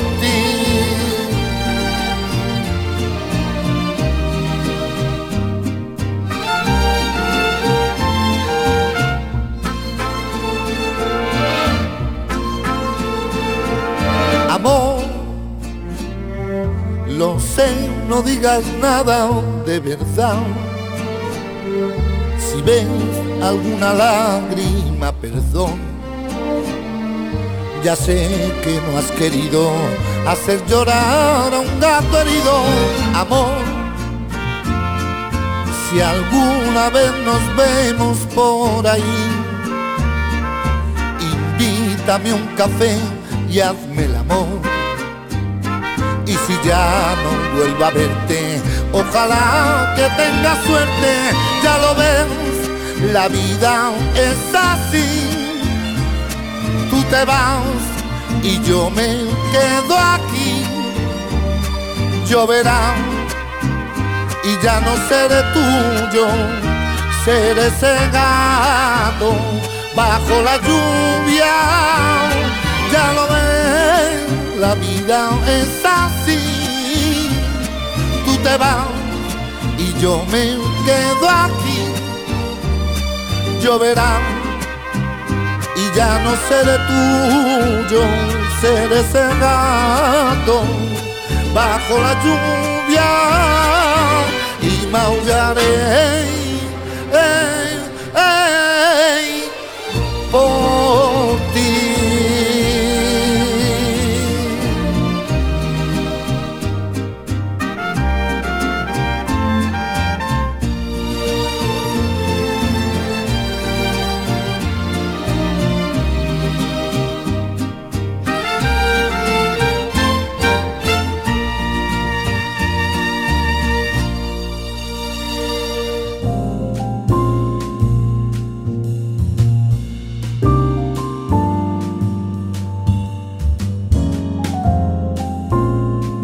ενεργειακά λοιπόν βαμπύρ και πώς να τα σταματήσετε να ρουφάτε την ενέργειά σας. Η ενέργεια λοιπόν είναι η δύναμη της και η ζωτικότητα που χρειαζόμαστε για να ζήσουμε μια δυναμική και αποφασιστική ζωή. Μια ζωή με κίνητρο. Όλοι την έχουμε και όλοι τη χρειαζόμαστε. Όμως, πολλοί από εμάς διαπιστώνουμε ότι στο τέλος της ημέρας και πολλές φορές στην αρχή είμαστε ψόφιοι και λιθαργικοί. Η ζωή είναι πολύτιμη και απρόβλεπτα μικρή. Δεν είναι περίεργο που πολλοί από εμάς ερνόμαστε καθημερινά μέσα στη μιζέρια και τη μελαγχολία, έχοντας στο μυαλό μας ότι θα μπορούσαμε να ζούμε μια πολύ καλύτερη ζωή. Εδώ και αιώνες η υψηλή ενέργεια έχει να συσχετιστεί με τους χαρούμενους και ζωντανούς ανθρώπους και η χαμηλή ενέργεια με τους καταθλιπτικούς και τους απαθείς. Δυστυχώς, η ψυχοσωματική ιατρική έχει δείξει ότι υπάρχει μια δυνατή σύνδεση ανάμεσα στο νου και στο σώμα. Κάτι που σημαίνει ότι όσο πιο λίγη ενέργεια κατέχουμε, τόσο πιο επιρρεπείς θα είμαστε στο να υποφέρουμε από ασθένειες όπως κατάθλιψη, άγχος και άλλες διαταραχές της συμπεριφοράς. Είναι αλήθεια ότι ένα υγιές και χαρούμενο άτομο είναι εκείνο που γεμάτο ε, με ενέργεια ζει τη ζωή του. Χωρίς ενέργεια, πώς μπορούμε να εκπληρώσουμε τα όνειρά μας, να πετύχουμε τους στόχους μας, να ξεπεράσουμε τα εμπόδια που βρίσκονται στον δρόμο μας; Χωρίς ενέργεια, πώς μπορούμε να καταφέρουμε να πετύχουμε οτιδήποτε σημαντικό στη ζωή μας; Είναι αλήθεια ότι μερικοί άνθρωποι έχουν από τη φύση τους περισσότερη ενέργεια από τους άλλους. Αλλά έχετε σκεφτεί ποτέ το γιατί; Ασφαλώ τα γονίδια παίζουν ρόλο. Αλλά πιο σημαντικό ρόλο παίζει το περιβάλλον γύρω μας. Τα πάντα είναι ενέργεια. Αν θες να βρεις τα, τα μυστικά του σύμπαντος, τότε πρέπει να σκεφτείς με όρους ενέργειας, συχνότητας και δόνησης. Αυτό το είπε ο μεγάλος επιστήμονας Νικόλα Τέστλα. Σε υποατομικό επίπεδο, όλα όσα υπάρχουν στη ζωή αποτελούνται από δονούμενα άτομα και καθαρή ενέργεια. Ακόμα και τα άειλα πράγματα, όπως οι σκέψεις μας, τα συναισθήματά μας, τα ενστικτά μας και οι σεξουαλικές μας ορμές, αποτελούνται από ενέργεια. Επομένως, ουσιαστικά ζούμε σε ένα ωκεανό κίνησης και όπως στον ωκεανό, οτιδήποτε ή οποιοδήποτε περιβάλλον στη γη, υπάρχουν αρπακτικά και θεράματα. Τα ενεργειακά λοιπόν βαμπύρι στη ζωή υπάρχουν κάποιοι άνθρωποι που έχουν την τάση να αδειάζουν από την ενέργειά μας πολύ γρήγορα. Και αυτά είναι τα ενεργειακά βαμπύρ. Οι τοξικοί άνθρωποι, οι χειριστικοί. Αν είστε πολύ ευαίσθητοι ή έχετε συνέστηση, πρέπει να είστε πολύ προσεκτικοί και να παρατηρείτε ποιος ρουφάει την ενέργειά σας και πότε. Ωστόσο, σίγουρα δεν είμαστε όλοι μας ευαίσθητοι ή εναρμονισμένοι με τα σώματά μας και αυτό μπορεί να είναι δύσκολο και πολύ, πολύπλοκο να το αντιμετωπίσουμε. Κάποιοι άνθρωποι υποστηρίζουν ότι τα ενεργειακά βαμπύρ είναι άνθρωποι που δεν μπορούν να διατηρήσουν την ίδια τη δύναμη της ζωής τους με ένα θετικό τρόπο και άλλοι εικάζουν ότι τα ενεργειακά βαμπύρ είναι καλοπροαίρετα και φυσιολογικά άτομα, όμως δεσποτικά από τη φύση τους. Ωστόσο, ο, σκοπ, ο σκοπός μας ε, δεν θα είναι να, να το μελετήσουμε αυτή τη συμπεριφορά, άλλωστε δεν είμαι και ψυχολόγος. Αλλά να γνωρίσουμε και να βρούμε τρόπους να ενδυναμώσουμε και να δώσουμε ενέργεια στη ζωή μας. Πρώτα απ' όλα, πώς θα αναγνωρίσετε το ενεργειακό βαμπύρ.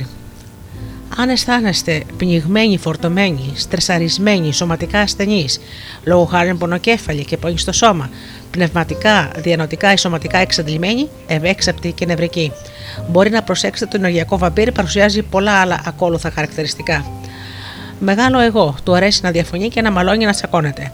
Έχει επιθετικές ή παθητικοεπιθετικές τάσεις, παράνοια, κακία και θέματα θυμού, ναρκισμό, μελοδραματική συμπεριφορά, κλαψούρισμα και παράπονα, γκρίνια και κουτσομπολιό, ανασφάλεια, διαρκής ανάγκη για επιβεβαίωση και αποδοχή, εκμετάλλευση, χειραγώγηση, ζήλια.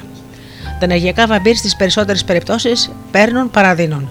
Είναι καλό να έχετε στο μυαλό σας ότι τα ενεργειακά βαμπύρ δεν είναι πάντα απαραίτητο ανθρώπινα όντα. Μπορεί και να είναι καταστάσεις ή ακόμα και υλικά αντικείμενα στη ζωή μας, όπως για παράδειγμα το ίντερνετ, η συσκευέ συσκευές ηλεκτρικές όπως το ραδιόφωνο και το κινητό, δημόσιες καταστάσεις, παραδείγματος χάρη σταθμοί τρένου, εμπορικά κέντρα, γιατί όχι για κάποια πάρτι, μαζεμένο πλήθος κτλ. Υπάρχουν τα νευρωτικά κατοικίδια. Η κατάσταση γίνεται ακόμα πιο δύσκολη όταν το ενεργειακό βαμπύρ ανήκει στον κύκλο της οικογένειας ή των φίλων σας. Πώς μπορούν να. Πώς μπορείτε εσείς να, να επανακτήσετε την ζωτικότητά σας σε τέτοιες σχέσεις που ρουφούν την ενέργεια; Πρώτον, πρώτον, σταματήστε την παρατατεμένη οπτική επαφή. Αυτή η επαφή είναι από εκείνες που απορροφούν πολύ πιο μεγάλη ενέργεια. Όσο πιο πολύ οπτική επαφή έχετε, τόσο σας επηρεάζει το άλλο άτομο και αυτά που έχει να πει. Μόνο η περιστασιακή οπτική επαφή είναι απαραίτητη σε αυτή την περίπτωση. Θέστε ένα χρονικό όριο. Ο χρόνος σας είναι πολύτιμος και δεν είναι απαραίτητο να κάθεστε μία-δύο ώρες με την ενέργειά σας να αποδυναμώνετε και τον, και τον εγκέφαλό σας να παραλύει. Θέστε ένα όριο, 5, 10 ή 15 λεπτά, σύμφωνα με το ενεργειακό σας επίπεδο, όπου μπορείτε να δώσετε την προσοχή σας στο άτομο, όμως όχι παραπάνω. Να μάθετε να αντιδράτε. Αυτό είναι πάρα πολύ σημαντικό. Το ενεργειακό βαμπύρ τρέφεται με τις αντιδράσεις των άλλων, προκαλώντας τους να συνεχίσουν να αλληλοπιδρούν μαζί του. Είναι σημαντικό να μάθετε πως είστε ουδέτεροι στην επικοινωνία σας με τους άλλους, που σημαίνει ότι η εκδήλωση υπερβολικών θετικών ή αρνητικών συναισθημάτων πρέπει να παρακολουθείτε προσεκτικά. Να είναι δελαστικό, αλλά μακροπρόθεσμα δεν μπορείτε να αλλάξετε τους άλλους αν δεν αλλάξουν εκείνοι τον εαυτό τους πρώτα. Όσο πιο πολύ τους αντιστέκεστε, τόσο πιο πολύ θα αντιστέκονται και σε εσάς και θα στεγνώνουν τη δική σας ενέργεια. Πηγαίνετε με άλλους ανθρώπους. Το να προσεγγίσετε τον ενεργειακό βαμπύρι ένα, δύο ή τρεις ακόμα ανθρώπους θα σας βοηθήσει να μειώσετε το επίπεδο της προσπάθειάς που δαπανάτε και της προσοχής που λαμβάνετε. Για να λειτουργήσει αυτό, πρέπει να βεβαιωθείτε ότι τα επιπλέον άτομα δεν είναι ούτε αυτά βδέλε ή παράσιτα. Να ακούτε περισσότερο παρά να μιλάτε. Τι ζούμε. Να ξέρετε ότι ύστερα από μια επιστημονική έρευνα ανακαλύφθηκε ότι οι άνθρωποι ακούμε περίπου 7 λεπτά την εβδομάδα. Δεν ακούμε πραγματικά τους άλλους. Τις περισσότερες φορές όταν κάποιος μας λέει κάτι, σκεφτόμαστε από μέσα μας την απάντηση και δεν ακούμε τις, τι λέει. Και βεβαίως το έχετε παρατηρήσει και στο facebook υπάρχουν άνθρωποι που μόλις γράψετε κάτι θα πεταχτούν να γράψουν το σχόλιο τους το οποίο είναι αντίθετο τελείως με τη δική σας ανάρτηση και είναι 1000% σίγουρο ότι δεν έχουν καταλάβει τίποτα που σας γράψατε. Την περισσότερη λοιπόν ώρα τα ενεργειακά βαμπύρ απλά θέλουν και χρειάζονται ένα αυτή να τους ακούσει. Όσο πιο πολύ πειλάτε, τόσο πιο πολύ ενέργεια τίνετε να χάσετε. Ιδιαίτερω αν είστε ισοστραφεί. Η χρησιμοποίηση λέξεων όπως γιατί, πότε και πώς θα ενθαρρύνει τις ψυχικές ρουφίχτρες να μιλήσουν περισσότερο, το οποίο σε αντάλλαγμα θα σας βοηθήσει να διατηρήσετε την ενέργειά σας. Προσπαθείτε λοιπόν να, να, να κολλάτε σε ξέχνιστα και ανάλαφρα θέματα. Οι συζητήσεις σας δεν χρειάζεται να είναι καταθλιπτικές και καταπιεστικές. Πάρτε τον έλεγχο όταν το κρίνετε απαραίτητο και αλλάξτε το θέμα της συζήτησης ώστε να είναι κάτι πιο ελαφρύ και απλό. Να οραματιστείτε. Πολλοί άνθρωποι ισχυρίζονται ότι το να οραματίζονται προστατευτικές ασπίδες φωτός και ενέργειας γύρω τους τους βοηθάει να αποφεύγουν την ψυχική καταπώνηση και να διατηρήσουν μια ουδέτερη και ήρεμη κατάσταση του νου. Δοκιμάστε το. Να αποφεύγετε όταν είναι δυνατόν αυτό Βέβαια δεν είναι δυνατόν πάντα, αλλά είναι μια απλή και ξεκάθαρη τεχνική που θα σας βοηθήσει την, στην αυτοπροστασία σας. Δεν την προτείνουμε ως μόνιμη λύση, μιας και όσο λιγότερο έχετε σε επαφή με τα βαμπύρ, τόσο πιο χρήσιμη θα είναι, ε, θα είναι και μικρή πιθανότητα να αναπτύξετε και να θέσετε σε λειτουργία μια χρήσιμη και απαραίτητη δεξιότητα ζωής. Κόψτε τις επαφές. Αυτή είναι η έσχατη λύση. Μερικές φορές για την υγεία σας και την ευτυχία σας πρέπει να πάρετε δύσκολες αποφάσεις που αφορούν τα άτομα που εσείς θα επιλέξετε για να ανήκουν μέσα στο κύκλο σας. Στην τελική, αν συνεχίσετε να υποφέρετε, η καλύτερη λύση ίσως να κόψετε κάθε επαφή με το βαμπύρ και να προχωρήσετε στη ζωή σας. Διαλογισμός. Βεβαίως, μερικές φορές ο διαλογισμός μπορεί πραγματικά να λύσει αυτό το θέμα. Δώστε λίγο χρόνο στον εαυτό σας να αποστασιοποιηθεί από το χάος. Εναρμονιστείτε με τον εαυτό σας και λειτουργείτε και κρατάτε την αρνητική ενέργεια και το στρες μακριά.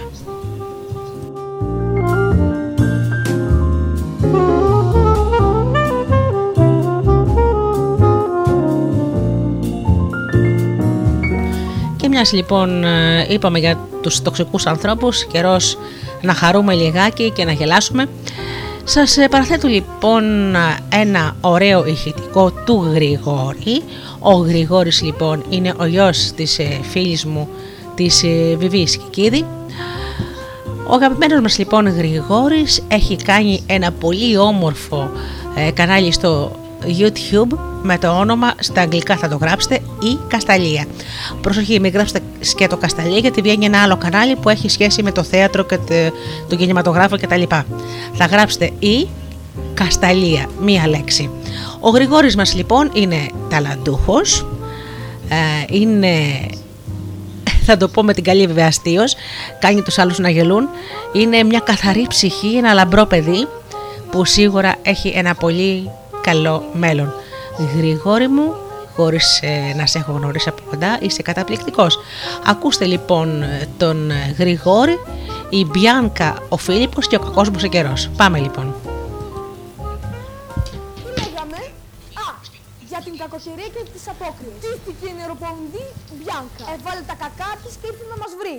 Μαζί με τις απόκριες. Δεν θα βάλουμε λέει έστω μια μάσκα, απόκριες έχουμε. Και άλλη μάσκα να βάλεις. Πόσες πια. Πάρε αυτή που φοράς έτσι κι αλλιώς και ζωγράφισε. Ζωγράφισε πάνω την πιάγκα, ξέρω εγώ. Πάρε μια καινούρια και ζωγράφισε πάνω το καινούριο. Κάνε και έτσι. Γιατί, τι θα γίνει, το πολύ πολύ να ζηλέψει η face σκουρδά. Η ζήλια δεν είναι καλό πράγμα, σας το λέω να το ξέρετε. Έτσι κι αλλιώς, εγώ μικρός είμαι ακόμα. Μου πάει εμένα η παιδική ηλικία. Μου κάνει ωραία μαγουλάκια. Ο πανικός δεν μου ταιριάζει καθόλου. Αυτό που έχει ο μπαμπάς. Τώρα κι αυτός βέβαια συνήθισε. Σαν να βάλε μόνιμα τη μάσκα. Χαρά σε ένα χώρια, ένα πράγμα. Τι ψυχραιμία άνοιξε το λογαριασμό της ΕΙΔΑΠ, τον θαύμασε. Αυτό είναι πρότυπο πατέρα. Να σου λένε, άνοιξε ρε το λογαριασμό της ΔΕΗ αν είσαι άντρας και με τόση γενναιότητα να κάνεις χρακ και να το ανοίγεις. Παλικαρίσια. Αφού δύο χρόνια λοιπόν τις φοράμε τις μάσκες, τι γκρινιάζετε, στα πόσα χρόνια φωνάζουμε, τις φουστανέλες στα πόσα χρόνια τις βγάλαμε; Μου λέει ο πατέρας μου, οι άντρες τότε στην Επανάσταση φουστανέλες φορούσαν. Ο Κολοκοτρώνης τώρα και ο Ανδρούτσος δεν φορούσαν Klein Klein, πώς το είπες; ο Κολοκοτρώνης τώρα και ο Ανδρούτσος δεν φορούσαν Calvin Klein και κάνανε και την Επανάσταση. Και εμείς σήμερα κάναμε Επανάσταση επειδή ένα παιδί πήγε στο σχολείο μου φούστα. Οι άντρες που φοράνε στο δρόμο φουφούλες, αυτό δεν πειράζει. Που ξαναβγάλαμε τις τουρκικές φουφούλες. Τις βεζουροπούλας από το σαράκι και τις κάναμε μόδα. Λες και πριν τις μάσκες δεν φορούσαμε μάσκες. Εκεί να δεις μουτσούνες. Όχι τις μπροστινές. Αυτές είναι εντάξει. Αυτές μας τις έδωσε ο Θεός. Τις άλλες λέω που φοράμε μέσα από τις μπροστινές. Αυτές που μας δίνει ο διάολος. Ο έξω από εδώ. Ο Βερσεβούλης. Έχουμε τρελαθεί όλοι. Έπρεπε να βγάλουμε τις μάσκες για να πέσουν οι μάσκες. Τάσαμε να δίνουμε ονόματα και στις κακοκαιρίες. Πότε που βάφτισα την ανεμοθύελα και έλειπα εγώ. Γιατί δεν με καλέσατε στα βαφτίσια εμένα; Κουβέτο εγώ γιατί δεν την πήλησα. Το άλλο που βάφτισαν το χιόνι ελπίδα. Ελπίδα τη φυσική καταστροφή.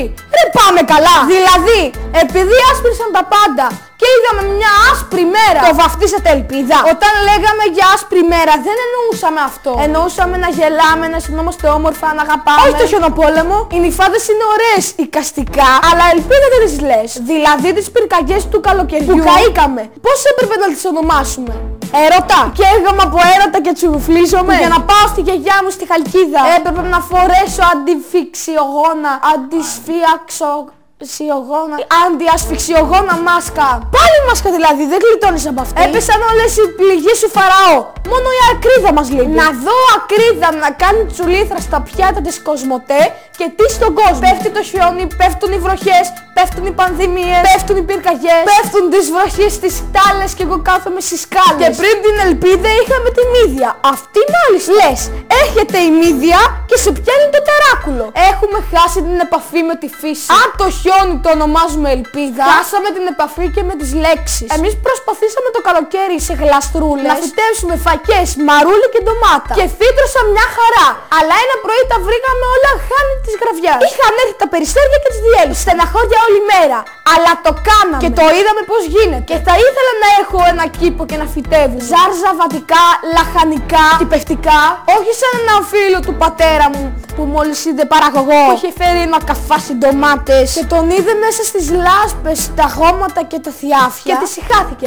Δεν ξανά φάγε ντομάτα. Αυτός τις έβλεπε στην μπουτίκα αγοράς. Στολισμένες και γυαλισμένες. Και νόμιζε ότι οι ντομάτες βγαίνουν από τελειέ. Με σχεδιαστή μόδας. Λοιπόν, οι ντομάτες βγαίνουν από τη λάσπη και το χώμα. Οι πατάτες και το κρεμμύδι είναι ρίζες μέσα στο χώμα. Το γάλα βγαίνει από τα μαστάρια των ζώων και το αυγό το βγάζει ο κόλλος της κότας. Δεν το βγάζει η κοκό Σανέλ. Αυτά για σήμερα και ελπίδα έχετε φίλοι. Όχι αυτή με το χιόνι, η άλλη καλή που θα μας φωτίσει. Αμήν.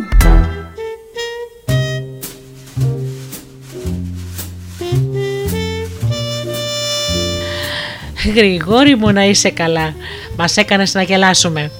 Λοιπόν, ο Γρηγόρης μας ε, λοιπόν ε, είναι ένας μι- μικρός, ε, μικρός, μικρός ε, stand-up ε, comedian ο οποίος έχει λοιπόν όπως σας είπα ένα ωραίο κανάλι στο YouTube ε, με το όνομα ε, η Κασταλία. Στα αγγλικά να το γράψετε. Ε, να τον υποστηρίξουμε είναι ένα παιδί με πολύ πολύ χιούμορ ε, αγνότητα και λάμψη. Πιο πριν ακούσαμε ένα ηχητικό της μαμάς του, της ε, Βιβής ε, Κικίδη, όπου μας είπε για τις κακοποιημένες γυναίκες, τις κοκκινοσκουφίτσες. Να επιθυμίσω άλλη μια φορά λοιπόν ότι η Βιβή Κικίδη έχει ένα επίσης ωραίο κανάλι στο YouTube ε, με το όνομα Άλοθη Γυναίκα. Σήμερα λοιπόν αγαπημένοι μου φίλοι είπαμε για τους τοξικούς και πάσης φύσεως χειριστικούς ανθρώπους να τους αποφεύγετε εφόσον θέλετε να είναι η ζωή σας καλύτερη. Μην επιτρέπετε ποτέ σε κανέναν να σας κακοποιεί ούτε σωματικά, ούτε λεκτικά, ούτε ψυχικά. Αγαπημένοι μου φίλοι, να ανανεώσω το ραντεβού μας για την επόμενη Παρασκευή το βράδυ, όπως πάντα στις 8 το βράδυ, στο στούντιο Δέλτα, με την εκπομπή «Άνθρωποι και Ιστορίες». Να θυμάστε πάντα να περνάτε καλά, να είστε καλά και αγαπήστε τον άνθρωπο που βλέπετε κάθε μέρα στον καθρέφτη. Καλό σας βράδυ.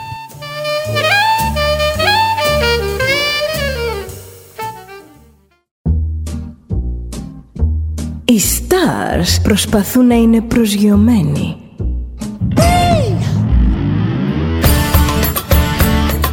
Ένα star είναι συνέχεια στον αέρα. Συνέχεια στον αέρα. Στο Δέλτα ζεις μαζί του.